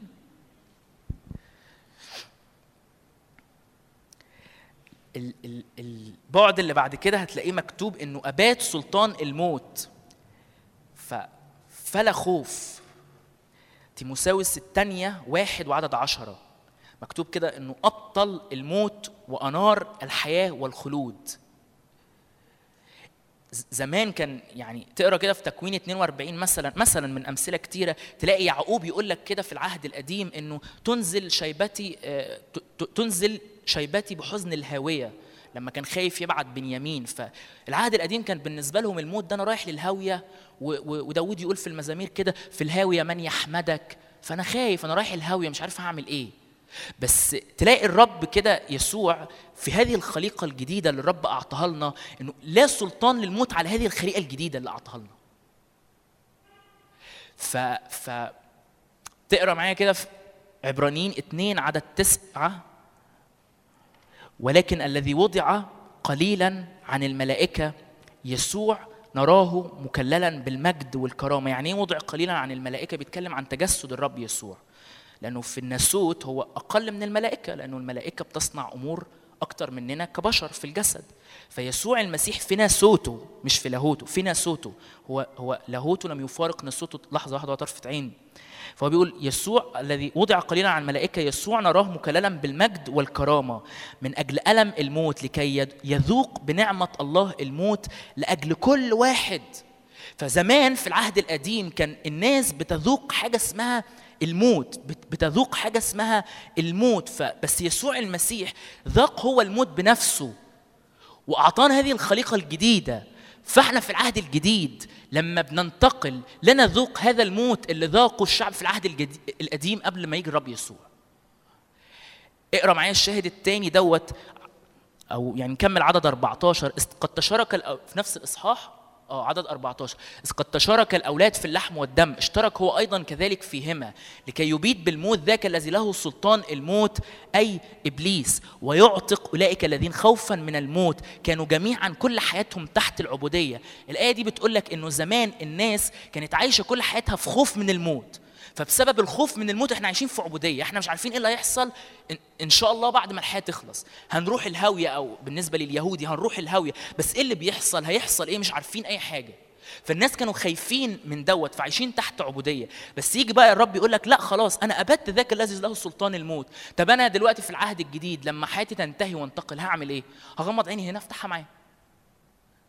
فبالمناسبة العهد الجديد إحنا في العهد الجديد شعب العهد الجديد ما بنخافش من الموت بالطريقة زي ما الناس بره خايفة أو زي ما الشعب في العهد القديم كان خايف. فأنا بتمم دعوتي هنا على الأرض وتمم دعوتي هنا على الأرض غمض عيني هنا أفتحها أبقى مع الرب. فما بشوفش الموت بصعوبته وقسوته لا أنا لنا رجاء. لنا رجاء. أنا هكون معاه هفتح عيني في وشه طول الوقت هكون معاه وجها لوجه طول الوقت. فلا خوف. عشان كده الموت مختلف جدا عن وتقول يعني ما حدش بيوعظ عن الموت كده بس حقيقي ليه اشتهاء ان أنطلق؟ بس أنا قاعد هنا عشان أتمم عمل الرب لأجلكم. بولس يقول لهم كده في فيليبي. طب لما أتمم الأيام أتمم الخدمة أتمم الرب يكمل عدد أيامي في الأرض وأتمم دعوتي وأروح له هغمض عيني هنا وأفتحها معاه بس. وليه هذا الرجاء؟ اشتهي أن أنطلق مش خايف. مش خايف أنا هكون معاه وجها لوجه قاعد في هذا المكان اللي أخيرا بلا تعب بلا مرض بلا لعنة بلا أي حاجة وأكون فقط في هذه النعمة مقيم فيها بس حرفيا بقى. أمين؟ النقطة اللي بعدها هي مكتوبة كده دم ومياه ومسحة. أنتوا كويسين؟ تعبتوا؟ أنا خلاص قربت يعني. دم ومية ومسحة. يوحنا الأولى خمسة عدد ستة. الحقيقة ال ال ال الشاهد ده غالي قوي. يوحنا الأولى خمسة وعدد ستة. تجد دايما كده في الكتاب المقدس في علاقة. بصوا أنتوا لو حسيتوا ان أنتوا يعني افرد كده دراعك. بجد افرد كده دراعك. أيوه. شكرا. ده الناس عملت بجد. ف جماعة يعني اطلع فاصل وهرجع تاني. ماشي؟ هطلع نفس الفاصل اللي طلعته المرة اللي فاتت. أنا نفسي نشكر كمال قوي. كمال من الناس اللي تلاقيها طول الوقت جاية بأجازتها وباللي معاها وطول الوقت منضبطة في الوقت وبتطلع كل حاجة perfect والحاجة ديت مش وبس يعني إنه العمل يطلع perfect كده دي مش حاجة وبس. فتيجوا كده نحييه. يعني نفسي شكرا يا كمال. نرجع بقى للوعظة. فدايما تجد كده إنه في دم ومية ومسحة دم وميه في الكتاب المقدس. الحاجتين دول متكررين. دايما الدم بيعبر عن الطبيعة الجديدة هوية جديدة والمية بيتكلم عن الغسل السلوكيات اليومية. ماشي؟ عدد ستة بيقول لك إيه؟ هذا هو الذي أتى بماء ودم يسوع المسيح لا بالماء فقط بل بماء والدم. والروح الذي والروح هو الذي يشهد لأن الروح هو الحق. تيجي عند الصليب كده تلاقي جنب يسوع المسيح مطعون ونازل منه مية ودم. فتلاقي صورة للمية والدم بس تيجي كمان عند إشعيا أربعة وعدد أربعة وعدد خمسة. إشعيا أربعة وعدد أربعة وخمسة. يقول لك إذا غسل السيد قذر بنات صهيون ونقى دم أورشليم من وسطها بروح القضاء وبروح الإحراق يخلق الرب على كل مكان من كل جبل صهيون وعلى محلها سحابة نهارا ودخانا ولمعان نار ملتهبة ليلا لأن على كل مجد وطاء نجد برضو في تغسيل بالمية وفي نقى دم. عبرانيين عدد عبرانيين عشرة وعدد اتنين وعشرين. لنتقدم بقلب صادق بيقين الإيمان مرشوشة قلوبنا من ضمير شرير ومغتسلة أجسادنا من, من, من بماء نقي. ففي مية وفي دم. دايما تلاقي الحاجتين دول ماشيين في الكتاب المقدس. في مية وفي دم. إيه اللي أنا عايز أقوله بقى؟ تعالوا كده نفتح مع بعض خروج سفر الخروج نقراها مع بعض. سفر الخروج إصحاح 29 تجد إن كل مرة في مية وفي دم ليها علاقة بالمسحة. حاجة غريبة بس حاجة ممتعة أول ما تكتشفها. خروج 29 ده الإصحاح اللي بيتكلم عن خدمة رئيس الكهنة في العهد القديم. افتح معايا من عدد أربعة ركز معايا في في ال- من عدد أربعة. وتقدم وتقدم هارون وبنيه إلى باب لك باب خيمة الاجتماع وتغسلهم بماء وتأخذ الثياب وتلبس هارون القميص وجبة الرداء والرداء والصدرة وتشده بزنار الرداء. وما تزهقش وانت بتقرأ كتابك المقدس في البيت وتلاقي كلمات مش فاهمها. ما تزهقش. اقعد واطلب من الرب انه اديني أكتر احب الكلمة وافهمها. عدد ستة وتضع العمامة على رأسه وتجعل الإكليل المقدس على العمامة وتأخذ إيه؟ قولوا معايا كده. دهن المسحة وتسكبه على رأسه وتمسحه. فالجزء الأولاني من الخدمة هو بيتكلم عن كذا خطوة إزاي رئيس الكهنة بيبقى رئيس كهنة ويبدأ يخدم. بس جزء من هذه الخطوات يقول له أنت هتغسله بالمية بس بعد ما تغسله بالمية تاخد دهن المسحة وتسكبه على رأسه وتمسحه. فدايما أول ما لقيت المية اللي اغتسلت بيها في مسحة الرب مسحني بيها. تقول لي يعني أنا المية والدم دول أعمل يعني عبارة عن إيه؟ الدم دي هوية جديدة الرب بيعملها فيا. طب الم... ال... ال... سوري الدم دي الهوية الجديدة اللي الرب بيعملها فيا طب المية دي الكلمة والروح القدس اللي بيغسلوا سلوكياتك اليومية طول الوقت. فالدم هو دم الرب اللي بيطهرني ده بيغير طبيعتي وهويتي الداخلية. طب المية ده عمل الكلمة والروح القدس اللي بيغسل سلوكياتي اليومية. فكل مرة بطلب من الرب يا رب اغسلني بالماء كده أنا عايز أتقدس أنا عايز روحك وكلمتك. وأنا قاعد قدام الكلمة وأنا قاعد قدام الرب كده في خلوة وقاعد ساكت أو ساجد روح الرب اغسلني نقيني ظبط سلوكياتي اليومية أنا عايز أكون مشابه للمسيح. تجد الرب بيمسحك. طب دي المية الدم فين بقى؟ تعالى افتح من عدد تسعة نفس الإصحاح عدد 19 نفس الإصحاح عدد 19 وتأخذ الكبش الثاني فيضع هارون وبنوه أيديهم على رأس الكبش فتذبح الكبش وتأخذ من دمه وتجعل على شحمة أذن هارون. فتاخد الدم دوت وتجعل على شحمة الأذن بتاعت هارون وعلى شحم أذان بنيه اليمنى وعلى أباهم أيديهم اليمنى وعلى أباهم أرجلهم اليمنى وترش الدم على المذبح من كل ناحية وتأخذ من الدم الذي على المذبح ومن دهن المسحة وتنضح على هارون وثيابه. حد أخذ باله من عدد 21 تأخذ من الدم الذي على المذبح ومن دهن المسحة. فدايما في دم بتنقى منه تجد المسحة بتمسحك. تقف قدام الرب كده تيجي قدام صليب المسيح كده و... يا رب أنا أنا أمور حصلت في حياتي في عك في أمور خطأ في خطايا في حاجات صعبة في شهوات في نظرات في بعد عنك في بقالي وقت. مش مصاحب الروح القدس بقالي وقت مش قاعد قدام كلمتك وأنا أنا عايزك تنقيني يا رب من داخلي تبدأ تتوب تجد الرب بكده بيغفر لك خطاياك وبيمسحك بس وأنت بتتغفر خطاياك ودم المسيح بيطهرك تجد مسحة الرب عليك فتمكنك للخدمة. نفسك تخرج وانت ملقان قوة وملقان جرأة وخدمتك فيها تأثير للناس مش في, في الشارع وفي الشغل وفي كل حتة اقف قدام الرب قول له غيرني اغسل سلوكياتي توب عن كل خطايا قدام الصليب تجد الرب بيمسحك ويمكنك للخدمة. آمين؟ افتح معايا كده لوين 14 لوين 14 نفس الش... يعني نفس الفكرة بتاعت المية والدم بس أنا هاممني قوي تكون إيه الصورة دي في ذهنك دايما. لوين 14 بيتكلم عن ال ال ال ال الذبيحة بتاعت التكفير عن الشخص الابرص اللي هو رمز عن الخاطئ في العهد القديم. بس تجد الشريعة كده غريبة يقول لك إيه من عدد واحد. كلم الرب موسى قائلا هذه تكون شريعة الابرص يوم طهره يؤتى به إلى الكاهن. ويخرج الكاهن إلى خارج المحلة. فإن رأى الكاهن وإذا ضربت البرص قد برئت برئت من الأبرص يعني خلاص خف منها. يأمر الكاهن أن يؤخذ المتطهر أو أن يؤخذ للمتطهر عصفوران. كم عصفور؟ عصفورين حيين طاهرين وخشب أرز وقرمز وزوفة. ويأمر الكاهن أن يذبح العصفور الواحد في إناء خزفي على ماء حي. أخدتوا بالكم؟ واحد هيتذبح في إناء على مية حية يعني مية جارية نظيفة.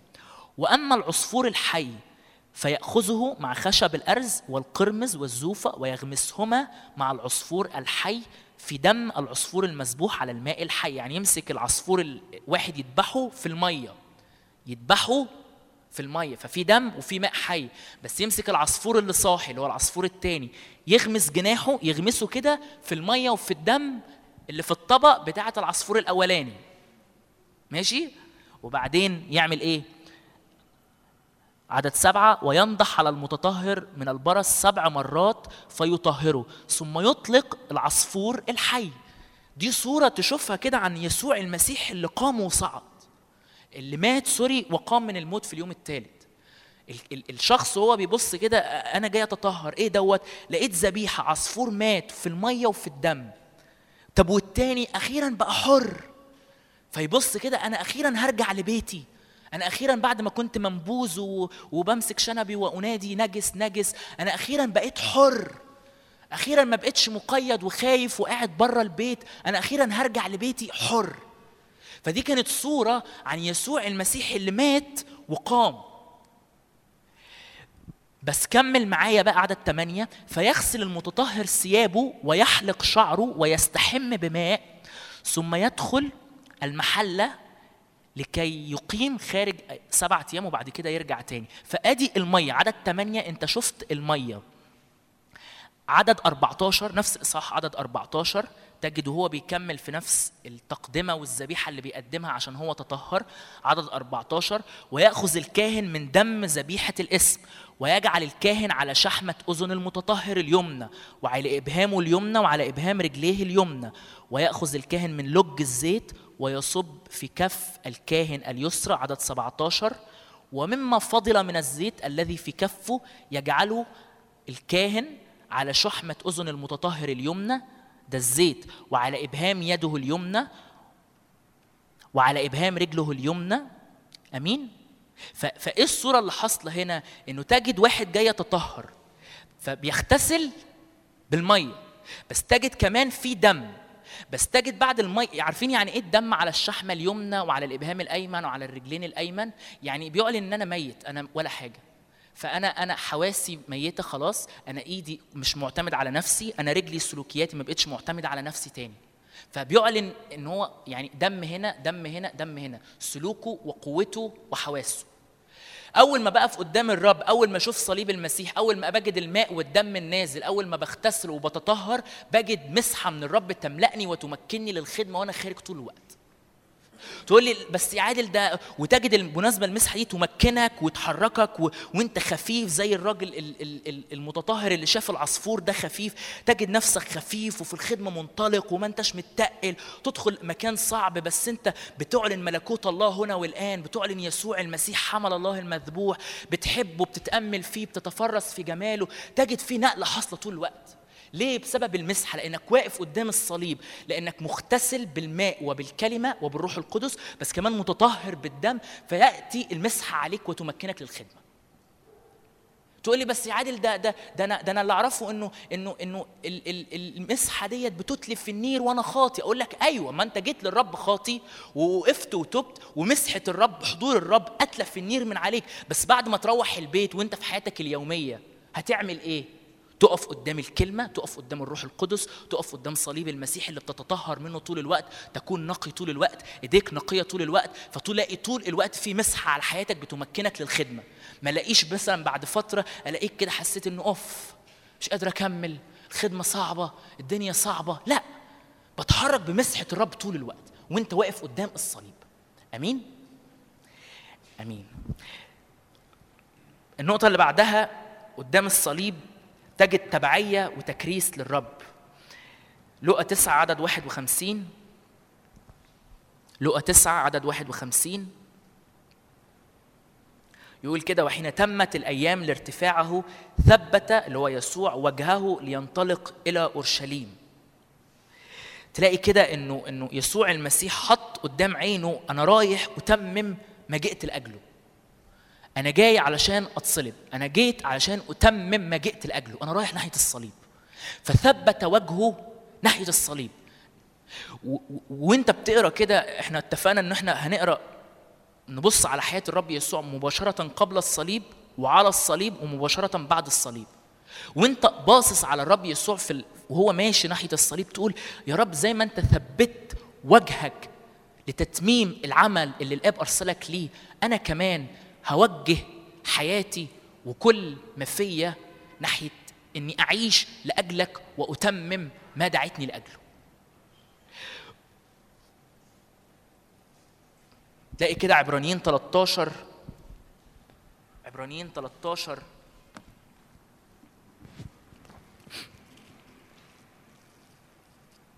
عدد 12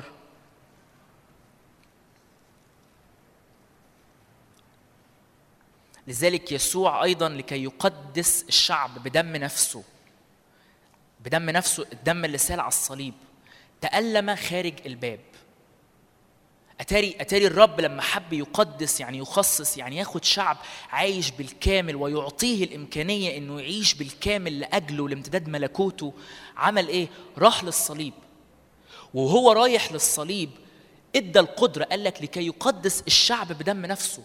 أعطى القدرة لشعبه اللي بيؤمن فيه إنه يعيش هذه النوعية من حياة القداسة. إنه يعيش هذه النوعية من حياة الانفصال وحياة إنه بالكامل حياتي لتتميم قصد الله.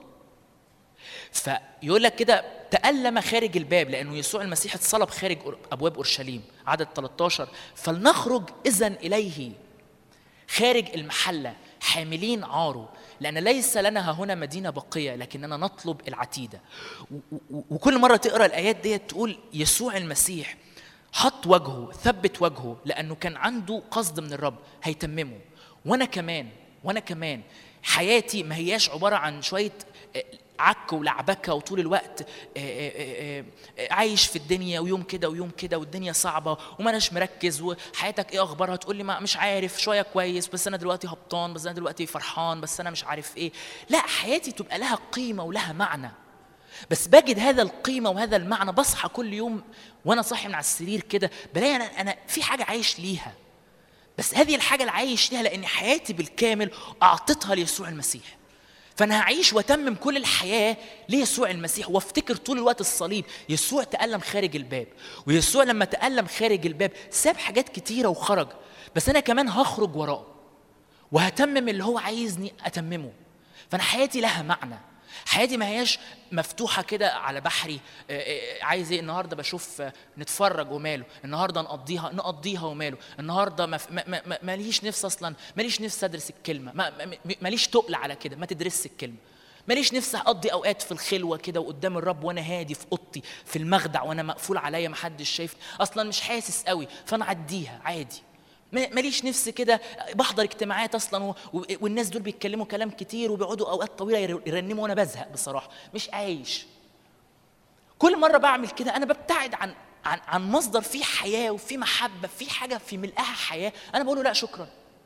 بس في النقيض لما بشوف يسوع بتملي من هذه المحبة العجيبة من هذه النعمة من هذا البر والاقي المحبة بتحاوطني من كل جهة بجد إني مغلوب مش قادر غير إني أعيش علشانه. فبقول له أنا هخرج وأعيش علشانك. حياتي بقت بتاعتك مش بتاعتي. فمفيش حاجة اسمها كل شوية بعمل أمور لا تليق. وعادي.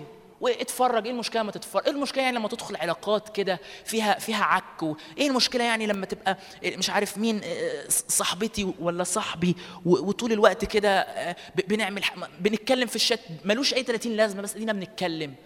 مش عارف بنخرج خروجات ملهاش أي لازمة ولا تمجد الرب وكلها نميمة وكلها شر زي ما يعني بغير جو. لا دي مش حياة فيها تكريس. حياتي للمسيح هي حياه مليانه تكريس. تقول لي ده أنا شاب صغير. أقول لك دي أحلى حاجة تعيشها من وأنت صغير. طب أنا كبير في الأيام أقول لك تمم أيامك اللي باقي على الأرض وأنت في المسيح يسوع. أمين؟ فحياتي تبقى لها معنى ولها قيمة. عيني ديت بحرس الأبواب زي ما في إرميا 17 يقول لك احرس الأبواب عشان لا يدخل إلا ملوك. عيني مش بشوف فيها أي حاجة وداني مش بشوف فيها أي حاجة. مش بخرج كل خروجة بت... مش كل شات بيجي لي برد عليه مش هرد على كل شات بيجي لي علاقات ما إحنا أنا أنا أنا فرفوش كده واجتماعي وبحب العلاقات الكتيرة. و- ومش عارف إيه لا اضبط نفسك. لو علاقات بتاخدك بعيد عن الرب بتخليك تعمل أمور بعيدة عن الرب لا هضبط نفسي لأن يسوع المسيح خرج خارجا وتألم خارج الباب عشان يقدس شعب بدم نفسه. وأنا كمان عايز أعيش وأكون في هذا الشعب المقدس بدم المسيح اللي سال واتسفك لأجلي على الصليب. فأنا كل حياتي بقت لها معنى. عشان كده يقول لك اشتريتم بثمن. مجد الله في جسدك وفي روحك. اشتريتم بثمن. فأنا ما مش بلعب في الطين. مش بلعب في التراب. تقول لي ده أنت مقفل قوي يا عادل. يعني انت ليه مقفل كده؟ لا حبيبي أنا مش مقفل. أنا مش مقفل. بس بس دي كلمة الرب. وأنا عايز اعيش كل بركة انجيل المسيح فانا مش عايز العب في التراب. آمين؟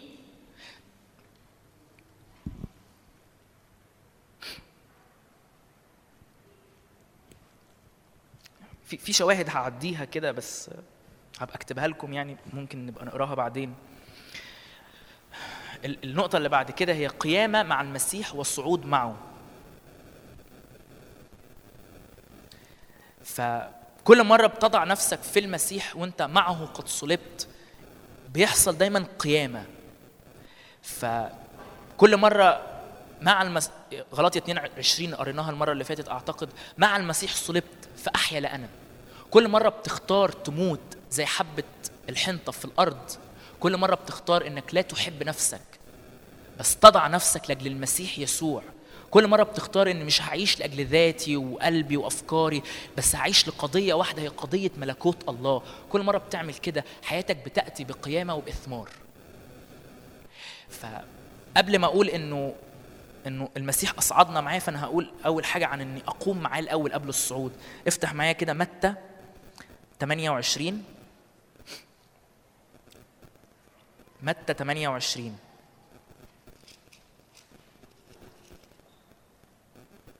من عدد واحد.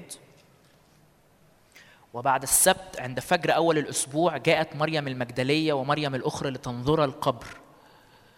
وإذا زلزلة عظيمة حدثت لأن ملاك الرب نزل من السماء وجاء ودحرج الحجر عن الباب وجلس عليه. كان منظره كالبرق لباسه أبيض كالثلج من خوفه ارتعد الحراس وصاروا كأموات. فقال الملاك للمرأتين لا تخافا أنتما فإني أعلم أنكما تطلبان يسوع المصلوب. ليس هو ها هنا لأنه قام كما قال. هلم انظر الموضع الذي كان الرب مضطجعا فيه. واذهبا سريعا قول لتلاميذه إنه قد قام من الأموات. ها هو يسبقكم إلى الجليل. قد قام من الأموات. هناك ترونه كما ها أنا قد قلت لكما. دايما كده تجد وانت في تبعيتك للرب وانت واضع أمورك للرب وانت بتموت وبتقرر بقرار إرادي إنك تموت مع المسيح يسوع. دايما بتجد قوة قيامة بتسري في أمور حياتك.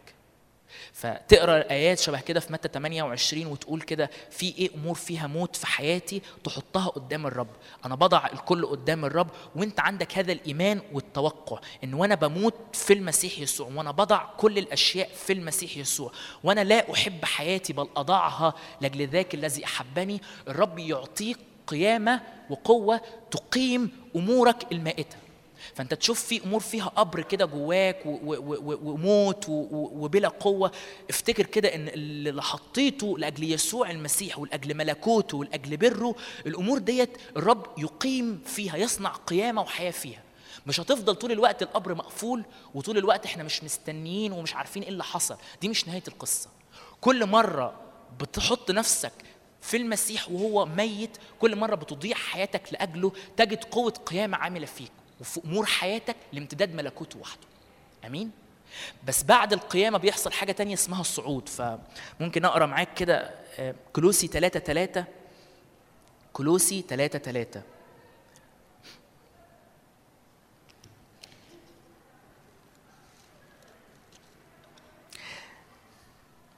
أو تعالوا نقرأ من عدد واحد. كلوسي ثلاثة عدد واحد. إن كنتم قد قمتم مع المسيح فاطلبوا ما فوق حيث المسيح جالس عن يمين الله. اهتموا بما فوق لا بما على الأرض. لأنكم قد متم وحياتكم إيه؟ مستترة مع المسيح فالله. لأنك مت معاه فأنت بتقوم معاه ولأنك قمت معاه فأنت بتصعد معاه وبتكون فيه.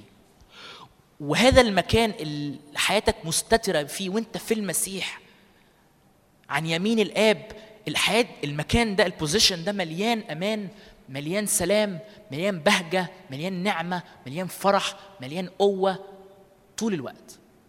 و... و... تحس كده مرات يعني مرات ناس يحكوا معايا كده إنه في أمور صعبة في الخدمة في أمور حس إنه بمقاومة. يعني أسمع أعرف حد كويس مثلا يقول وأنا نايم حتى. يعني وأنا أشعر إن دي حاجة مهمة سواء أنت أو حد هيسمعني. بس تبقى نايم حتى في أوقات نومك وتجد كده مقاومة في نومك وإنه وإنه تحس طول الوقت في تهديد. بطل تتكلم عن الرب علشان أنا هأذيك. بطل تخدم الرب لأنه آه، آه، بي- بيتك أنت أنت أنت مش ضامن إنك هتخرج فإبليس مثلا مش هيقاوم بيتك. بطل بتكرز ليه للرب يسوع وتخرج للناس وتكرز وت... ما هدف نفسك لا مش عارف يحصل لك إيه. وتلاقي طول الوقت كده في تهديد تهديد. تنام تقوم بكوابيس فيها أمور صعبة وبطل خاف خليك في البيت. سيبك من الكلام دوت سيبك من الكرازة خليك هادي اتكلم في الحاجات الهادية. وإيماني حط بقى نفسك في الآية ديت إنه أنت مت مع المسيح فأنت قمت معاه وحياتك مستترة مع المسيح في الله. في هذا المكان ملقان قوة ملقان أمان ملقان سلام. من يقوى عليك؟ بيتك وخدمتك وحياتك وظروفك في المسيح مستترة. فلا خوف. أنا مش بخدم علشان أنا بخدم أديني بخدم كده و... ولا بتكلم عن المسيح ولا بكرز و... وأنا مش عارف إيه اللي هيحصل لي ويمكن ياخدوني ويمكن مش عارف يودوني وبيتي يحصل له إيه وهتهاجم ويا نهار أبيض وخاف وأبطل. لا أنا بتكلم أنا بتحرك من منطلق إيماني إن حياتي وبيتي وخدمتي وكل أموري مستترة مع المسيح لأن قمت معاه وصعدت معاه. آمين. فالرب يديرك ويحيطك ويملاك حماية ويملاك أمان ويمكنك للخدمة لأنه هذا المكان هو أكتر مكان أمان ليك في الكون كله. مفيش مكان أكتر أمان من إنك حياتك تكون مستترة مع المسيح. وأنت في حضن الآب وأنت في حضن يسوع المسيح جوه الآب وأنت ناظر وجهه وأنت عند رجليه وأنت شايف صليبه في هذا المكان. مفيش حد مفيش روح شرير مفيش حاجة تقدر تيجي عليك وتقاومك وتجهدك. طول ما أنت متثبت في المكان ده. أمين؟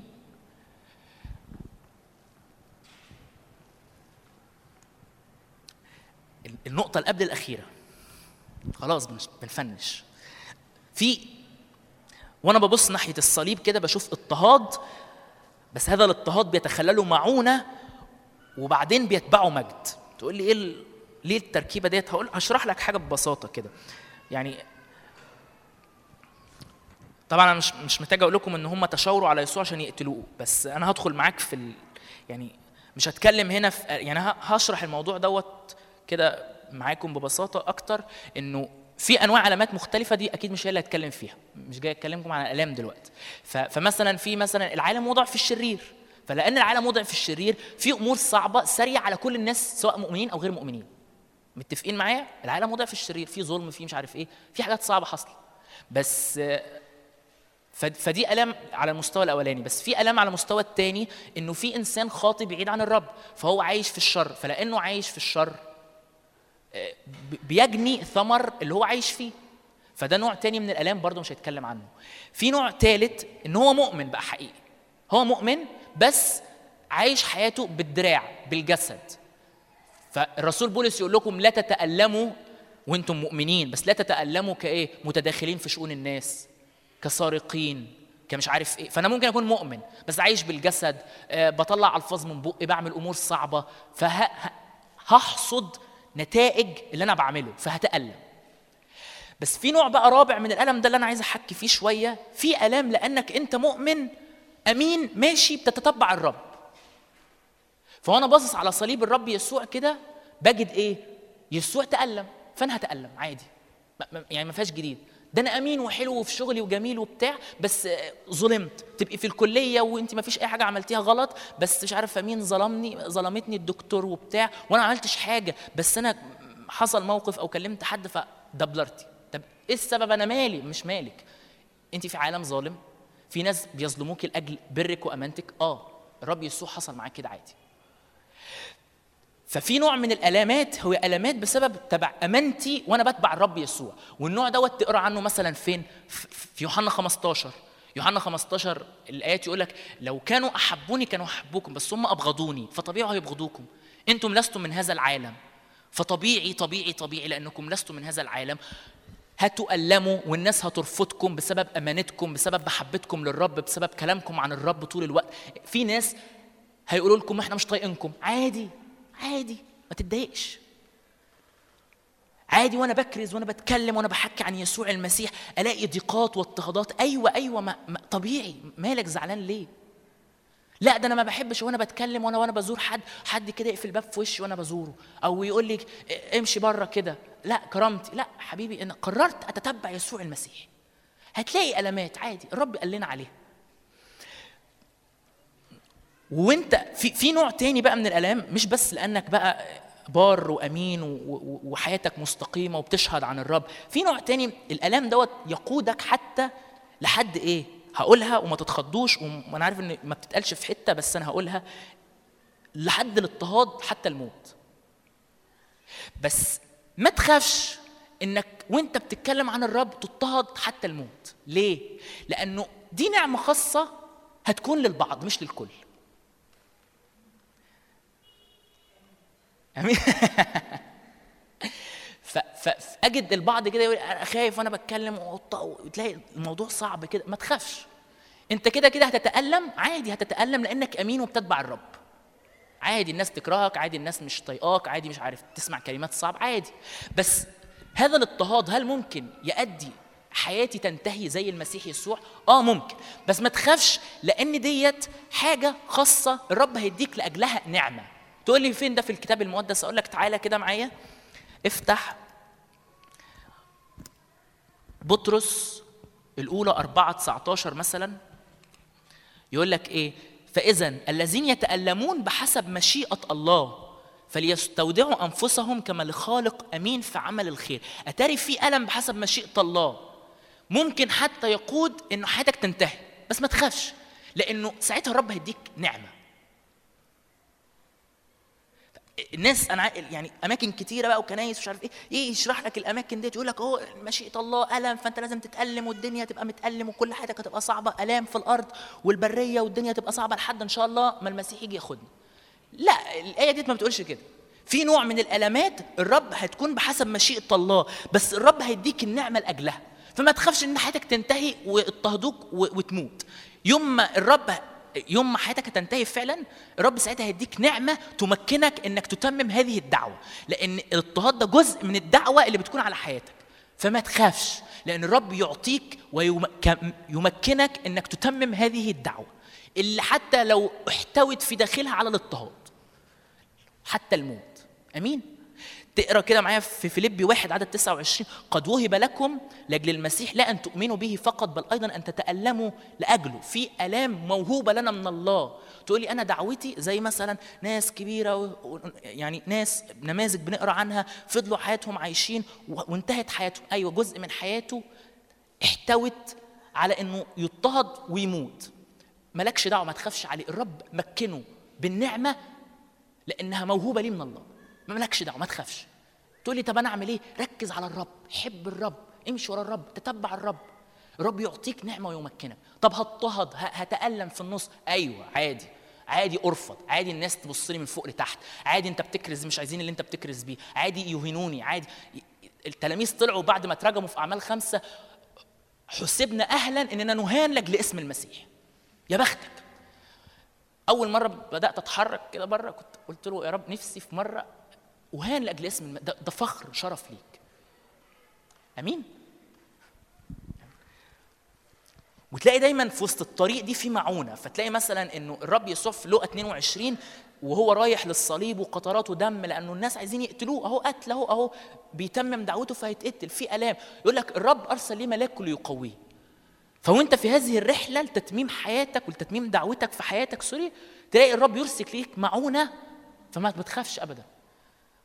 حتى لو المعونة دي استلزمت إن ملاك ما فيش حد من الناس فملاك ينزل يقويك. لأن التلاميذ كلهم ناتوا ناموا ومحدش جنبه. الرب يبعت لك ملاك يقويك عشان تتمم دعوتك في الأرض. فتشجع. حب الرب خلي صليب المسيح أمامك. شوف ملكوت الرب اللي مليان فدا دوت واخرج وراه بكل قوة. ما تخافش. ما تخافش تكون شاهد وكارز عن يسوع المسيح وبملكوته. أمين. آخر حاجة. آخر حاجة هقولها. سبحان الله. قوة لخلاص النفوس. في صليب المسيح في قوة لخلاص النفوس. افتح معايا عدد كورنثوس أولى واحد عدد 18 إن كلمة الصليب عند الهالكين إيه؟ جهالة. وكلمة الصليب دي مش باسم الصليب. كلمة الصليب دي رسالة الصليب. رسالة الصليب. رسالة يسوع المسيح المصلوب والمقام في اليوم الثالث كما في الكتب. كلمة الصليب عند الهالكين جهالة. أما عندنا نحن المخلصين فهي قوة الله. ف... فدايما كده إحنا خلاص أنا خلصت. ممكن سوسنة تيجي؟ الصليب دايما وأنت شايفه وانت وأنت بتتأمل فيه وأنت فاهم الأبعاد اللي حصلت فيه طول الرحلة اللي إحنا مشينا فيها وبعد كده تقرأ الكتاب وتلاقي في حاجات عن الصليب وعن الدم وعن الفدا فتتملي من هذه القوة. تعرف كده إنه الرب يريد هذا الخلاص لجميع الأمم. وتبقى فاهم كده كويس آه، بجد تعالى. وتبقى فاهم كده كويس إنه إنه إنه في كثيرين حواليك عمالين حياتهم بتنتهي وما يعرفوش لسه الرب. وكثيرين حواليك لانهم ما يعرفوش الرب وحياتهم بتنتهي بيروحوا الجحيم. وخد بالك إنه دورك لأنك عرفت هذه الرسالة ولأنه أخذت هذه الطبيعة الجديدة ولأنه سكن فيك هذا الروح القدوس وهذا الروح الناري الرب الروح القدس الروح المحيي. أنت محمل بهذه الرسالة وهذه الشهادة. فتخرج كده وأنت مليان بعمل صليب المسيح الكامل وأنت بتكرز بيسوع المسيح المصلوب والمقام وأنت عارف إنه دايما في خلاص للنفوس بيحصل. وأنا مش عارف كم حد فيكم قرر يعمل كده ويخرج بره نفسه. أنا دايما بقالي وقت هالة مثلا بقى لها وقت كانت بتتكلم مش عارف إيه انه يوم عملناه عن مواهب الروح القدس تعليم مواهب الروح القدس ليه كل دوت؟ عشان تمكن عشان كنيسة الرب تجهز عشان تخرج بقى بره نفسك للعالم الخارج المتألم وتتلامس معاه. أنا مش بهزر وده مش كلام بقى وعظ. أنا هي كانت رحلة تعليمية آه مليانة نقط تقيلة آه بس بعدها بخرج بقى بشكل عملي. وأؤمن كده مسحة الرب تمكنك سواء بتسمعني أو في أي مكان كده مسحة الرب تمكنك إنك تمتلئ من هذه القوة والجرأة إنك تخرج بره نفسك عشان خلاص المسيح يعلن من خلالك لآخرين حواليك. تقول لي ده؟ أنا مش بخدم أنا مش بكرز أنا مش بقف قدام ناس وقدامي مئات. حبيبي لا. أنت أنت عندك أنت موجود في الشغل صح؟ أنت في الشغل أو أنت في الدراسة أو أنت في الجامعة. الناس اللي عندك في الجامعة أنا مش هروح أكرز لهم في الجامعة. بس انت موجودة في الجامعة عشان تبيني رسالة المسيح كإنجيل معاش للناس حواليكي في الجامعة. تقولي لي أنا مش قادرة لا انت قادرة لانك خدت الطبيعة الجديدة اتولدتي الميلاد الجديد ساكن فيك الروح القدس فانت قادرة إنك توصلي رسالة الخلاص للناس. قادرة توري لهم لما حد يبقى محتاج أوجاع أو أتعاب تقولي طب ما تيجي نصلي مع بعض وأنت مصدقة إن يسوع المسيح اللي بجلداته صار ل- لكل الناس فأنت بتصلي معاهم فبطري شفاءات. لا أنا بخاف. ما طول ما أنت بتخافي عمرك ما هتشوفي. أنا في الشغل وعندي ناس والشركة ومش عارف حلو قوي في الشغل ما أنا مش هكرز للناس اللي في الشركة. بس أنت تقدر تكون إنجيل معاش ليهم في في الشركة بتاعتك. وتخرج بهذه القوة والجرأة في اسم رب يسوع. صليب المسيح هو قوه الله للخلاص. أنا اتعلمت النقط ديت أكترها. يعني أنا النقط ديت بن- كان كل الرسالة اللي جوه قلبي كده النقط دي جوايا عشان تتستف كده ما يبقاش بالنسبة لي أنا مش فاهم يعني إيه فدا يعني إيه صليب ولا وإيه هو العهد وأنا مش فاهم وليه الناموس جه وأنا أديني بقرأ الكتاب. لا. أنت الد- الدنيا اتستفت فهمتها عشان أ- أفهم قوة إنجيل المسيح اللي في إيدي. لا أستحي بإنجيل المسيح ابدا لأنه قوة الله للخلاص. بولس يقول كده في روميا واحد.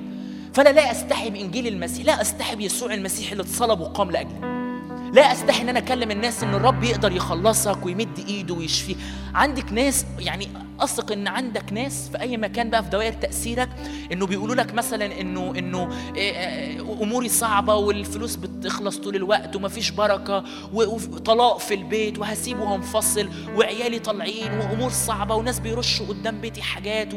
حلو قوي جميل قوي دول الرب بعتهم لك علشان انت تعلن ليهم رسالة الخلاص فتقول لها تعالي نصلي مع بعض إن الرب يجي يحررك من كل دوت ويملى بيتك سلام ليه؟ لأنك فاهمة الخلاص اللي يسوع المسيح أتمه بموته وقيامته في اليوم الثالث. هللويا. أمين. تعالوا تعالوا نقف نصلي مع بعض. هللويا. هللويا.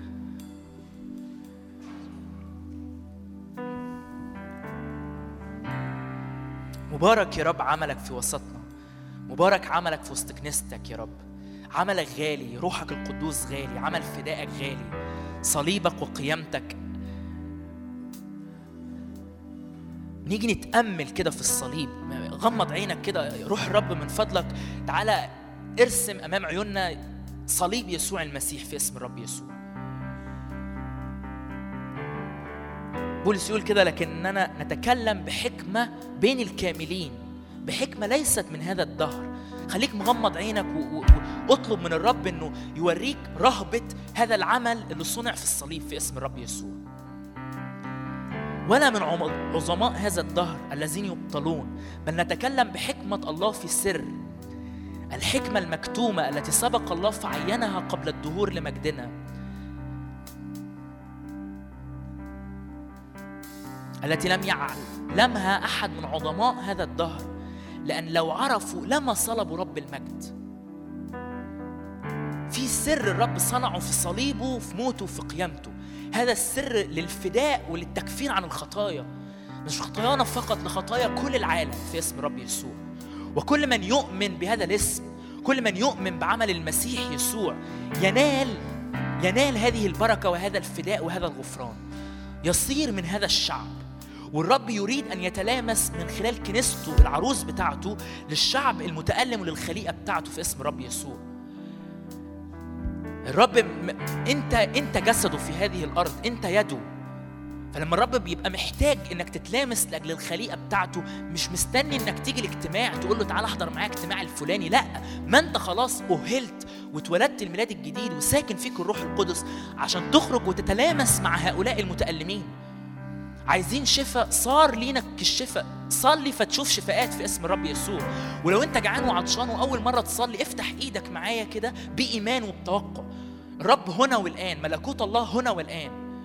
فافتح إيدك قول له أنا عايز أصلي وأشوف ناس بتبرأ في اسم الرب يسوع. نفسي أشوف أورام بتختفي. نفسي أشوف عيون بتفتح. نفسي أشوف أذان صم بيفتحوا في اسم الرب يسوع. نفسي أشوف أطفال صغيرين مولودين عندهم دايابيتس كده س- سكر من هم صغيرين بس بيخفوا وبيبرأوا في اسم الرب يسوع. نفسي أشوف أورام وأمراض وكلى وأمراض كبد بتختفي من العالم اللي حواليا. نفسي أشوف جوع وعطش. بجلدات المسيح صار شفاء في اسم الرب يسوع. وبالمناسبة ده بيحصل بوفرة عشان أشجعك لو أنت ده بيحصل بوفرة في اسم الرب يسوع.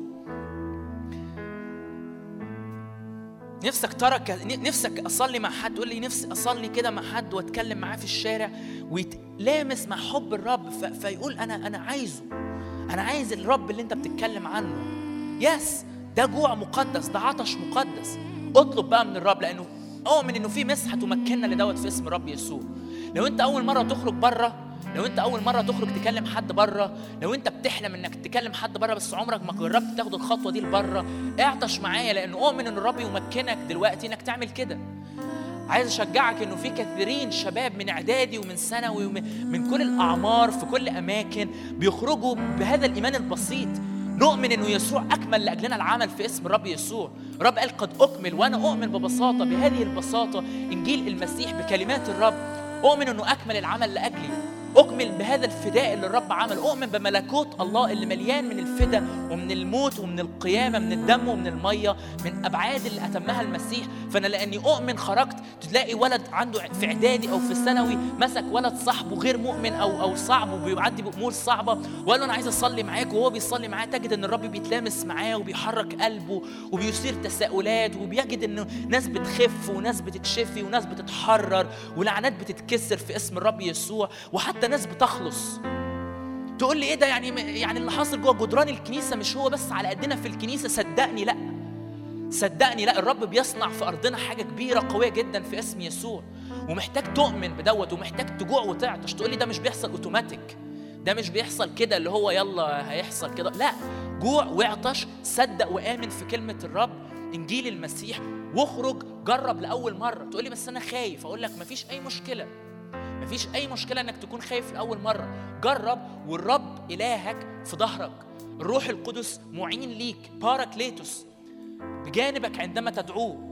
عمر ما الرب هيقول لك روح اشهد عني وأول ما تيجي تشهد عنه يسيبك ويجري ويبعد. ده مش إلهنا. لكن أنت بتخرج تكلم الناس وتجد إن الرب في ظهرك بيؤيدك في اسم الرب يسوع. فما تخافش. ما تخافش في اسم الرب يسوع.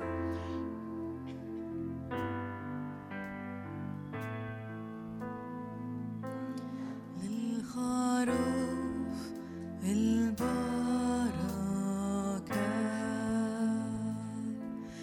والقدرة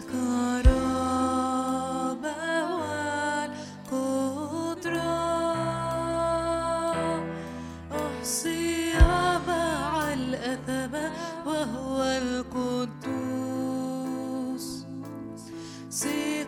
للذبح وهو ملك الملوك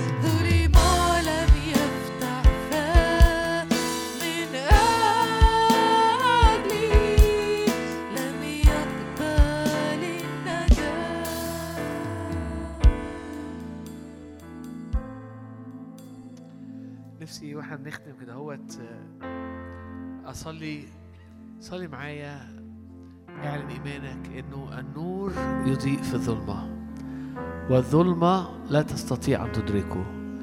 يعني بر المسيح في حياتك سلاح يخترق في كل ظلمة. كل حتة مظلمة جواك كل أمور مظلمة بتواجهك. كل أرواح شريرة كل مواجهات في العدو كل حاجة في العالم. النور يضيء في الظلمة. أنا هو. قال لهم يا رب. يقول فرجعوا وسقطوا.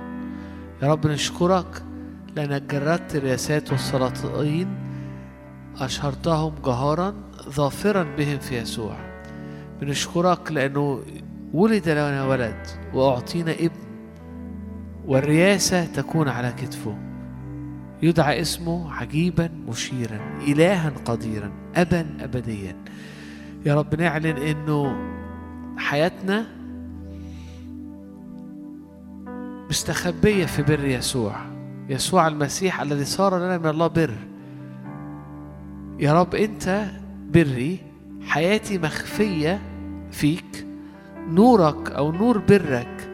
يا رب بيتحرك قدام وجهي بيخترق الظلام اللي بيواجهني بيخترق الظلام اللي جوايا بيخترق في سلاح قوي في الحياة الروحية اسمه بر يسوع.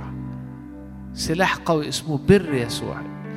قول كده اعلن برك على حياتي اعلن برك على أيامي اعلن برك على بيتي اعلن برك. لا في ببساطة ناس كتير تقول لك إيه آه، الشيطان تعبني الظلمة جاية عليا. فاهمين ده؟ آه. العكس بتاعه والأقوى منه. الرب بره يفتح الطريق. ينير الطريق يخترق الظلمة. فيقول لك والنور يضيء في الظلمة والظلمة ما تقدرش عليه. أمين؟ نفسي نفسي نصلي ل... لعادل ولسو. نصلي لك نصلي كمان؟ صح؟ نفسي نصلي لعادل وسو نصلي لديفيد معاهم. هم خدموا النهارده.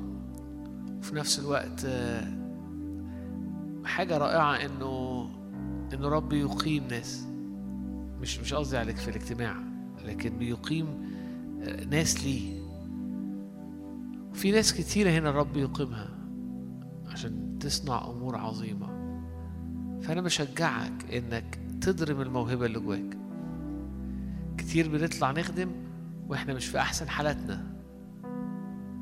لكن الرب دايما في أحسن حالاته. الرب دايما في أحسن حالاته. الرب دايما بيستطيع إنه يشتغل فينا وإحنا مش في أحسن حالاتنا فاضرم الموهبة اللي جواك سواء الموهبة الروحية أو حتى إنك تخدم الرب. في لما بتتقدم تخدم وأنت مش في الفورمة ده اتضاع. لأنك بتقول لا أنا حتى وأنا مش في أحسن لكن الرب. وده كتير بيشجعك إنك إنك تشوف جود الرب فتجري عليه أكتر. فلسه نصلي آه، آه، ارفع إيدك معايا على عادل وعلى ديفيد وعلى سو. يا رب نصلي إنه يكونوا حساسين لصوت الروح لأنه دي أجمل حاجة إن نتحرك ورا صوتك. صلي إن رياح الروح القدس تهب عليهم فيتحركوا بحسب الروح. يا رب نصلي إنهم يبقوا حساسين جدا. الريح تهب حيث تشاء. الروح بيتحرك حيث يشاء. مش بنشوفها كتير مش بنسمع صوتها لكن بنرى تأثيرها. خليهم يا رب يعرفوا طرق الروح وحركة الروح. وتيجوا يتحركوا ورا الرب الروح. يا رب نصلي إنك تحملهم. مبارك إلهنا اللي يوما فيوما يحملنا. حملهم يا رب بهبات بمواهب بإعلانات بتثقل امور يا رب. اديهم يا رب أمور فيها إعلانات. اديهم بيتس أو إيقاعات و إعلانات في الكلمة اديهم كوردات وريذمز في الموسيقى. يا رب من السماء تفك آه، آه، آه، أنيار وتهدم حصون. اديهم يا رب يعرفوا يا رب توقيتاتك وطرقك. يا رب واطلقهم بمسحة يا رب عشان مش مش مش بس للمدينة دي ومش بس لل لل لل للبلد دي. لكن يا رب لمدن كتيرة ولبلاد كتيرة والمجموعات كتيرة يتحركوا يا رب وسط الكنيسة يتحركوا وسط يا رب شعبك يتحركوا يا رب وسط يا رب أماكن يا رب يأتوا بيها كما بالسماء على الأرض بقلب الله لشعبه. في اسم يسوع بصلي بقى لكل حد موجود هنا. يا رب آه، خرجنا من نفسنا عشان نعيش لمجدك. عشان نعيش نخدمك عشان نعيش نتحرك بقوة من عندك ونصنع أمور كنا فاكرين إحنا ما نعرفش نعملها. وإحنا فعلا مش هنكون بنعرف نعملها لكن أنت تصنعها فينا. أنت حولت شاول لبولس وسمعان حولته لبطرس ولاوي العشار صار متى البشير. فأنت قادر إنك تصنع بيا قولي له كده أنت قادر تصنع بيا أمور عظيمة وتبتدي النهارده. ابتدي النهارده يا رب استخدمني. أنا متاح ليك إنك تستخدمني. أمين؟ رحاب جابت ناس ملوك وجي منها المسيح. أنت تقدر تصنع حاجات حلوة ويجي من اللي أنت بتتحرك فيه يسوع يجي من خلالك للناس. اللي اشتغل في رحاب يشتغل فينا. آمين. آمين. نشوفكم الأسبوع الجاي. ربنا يبارككم.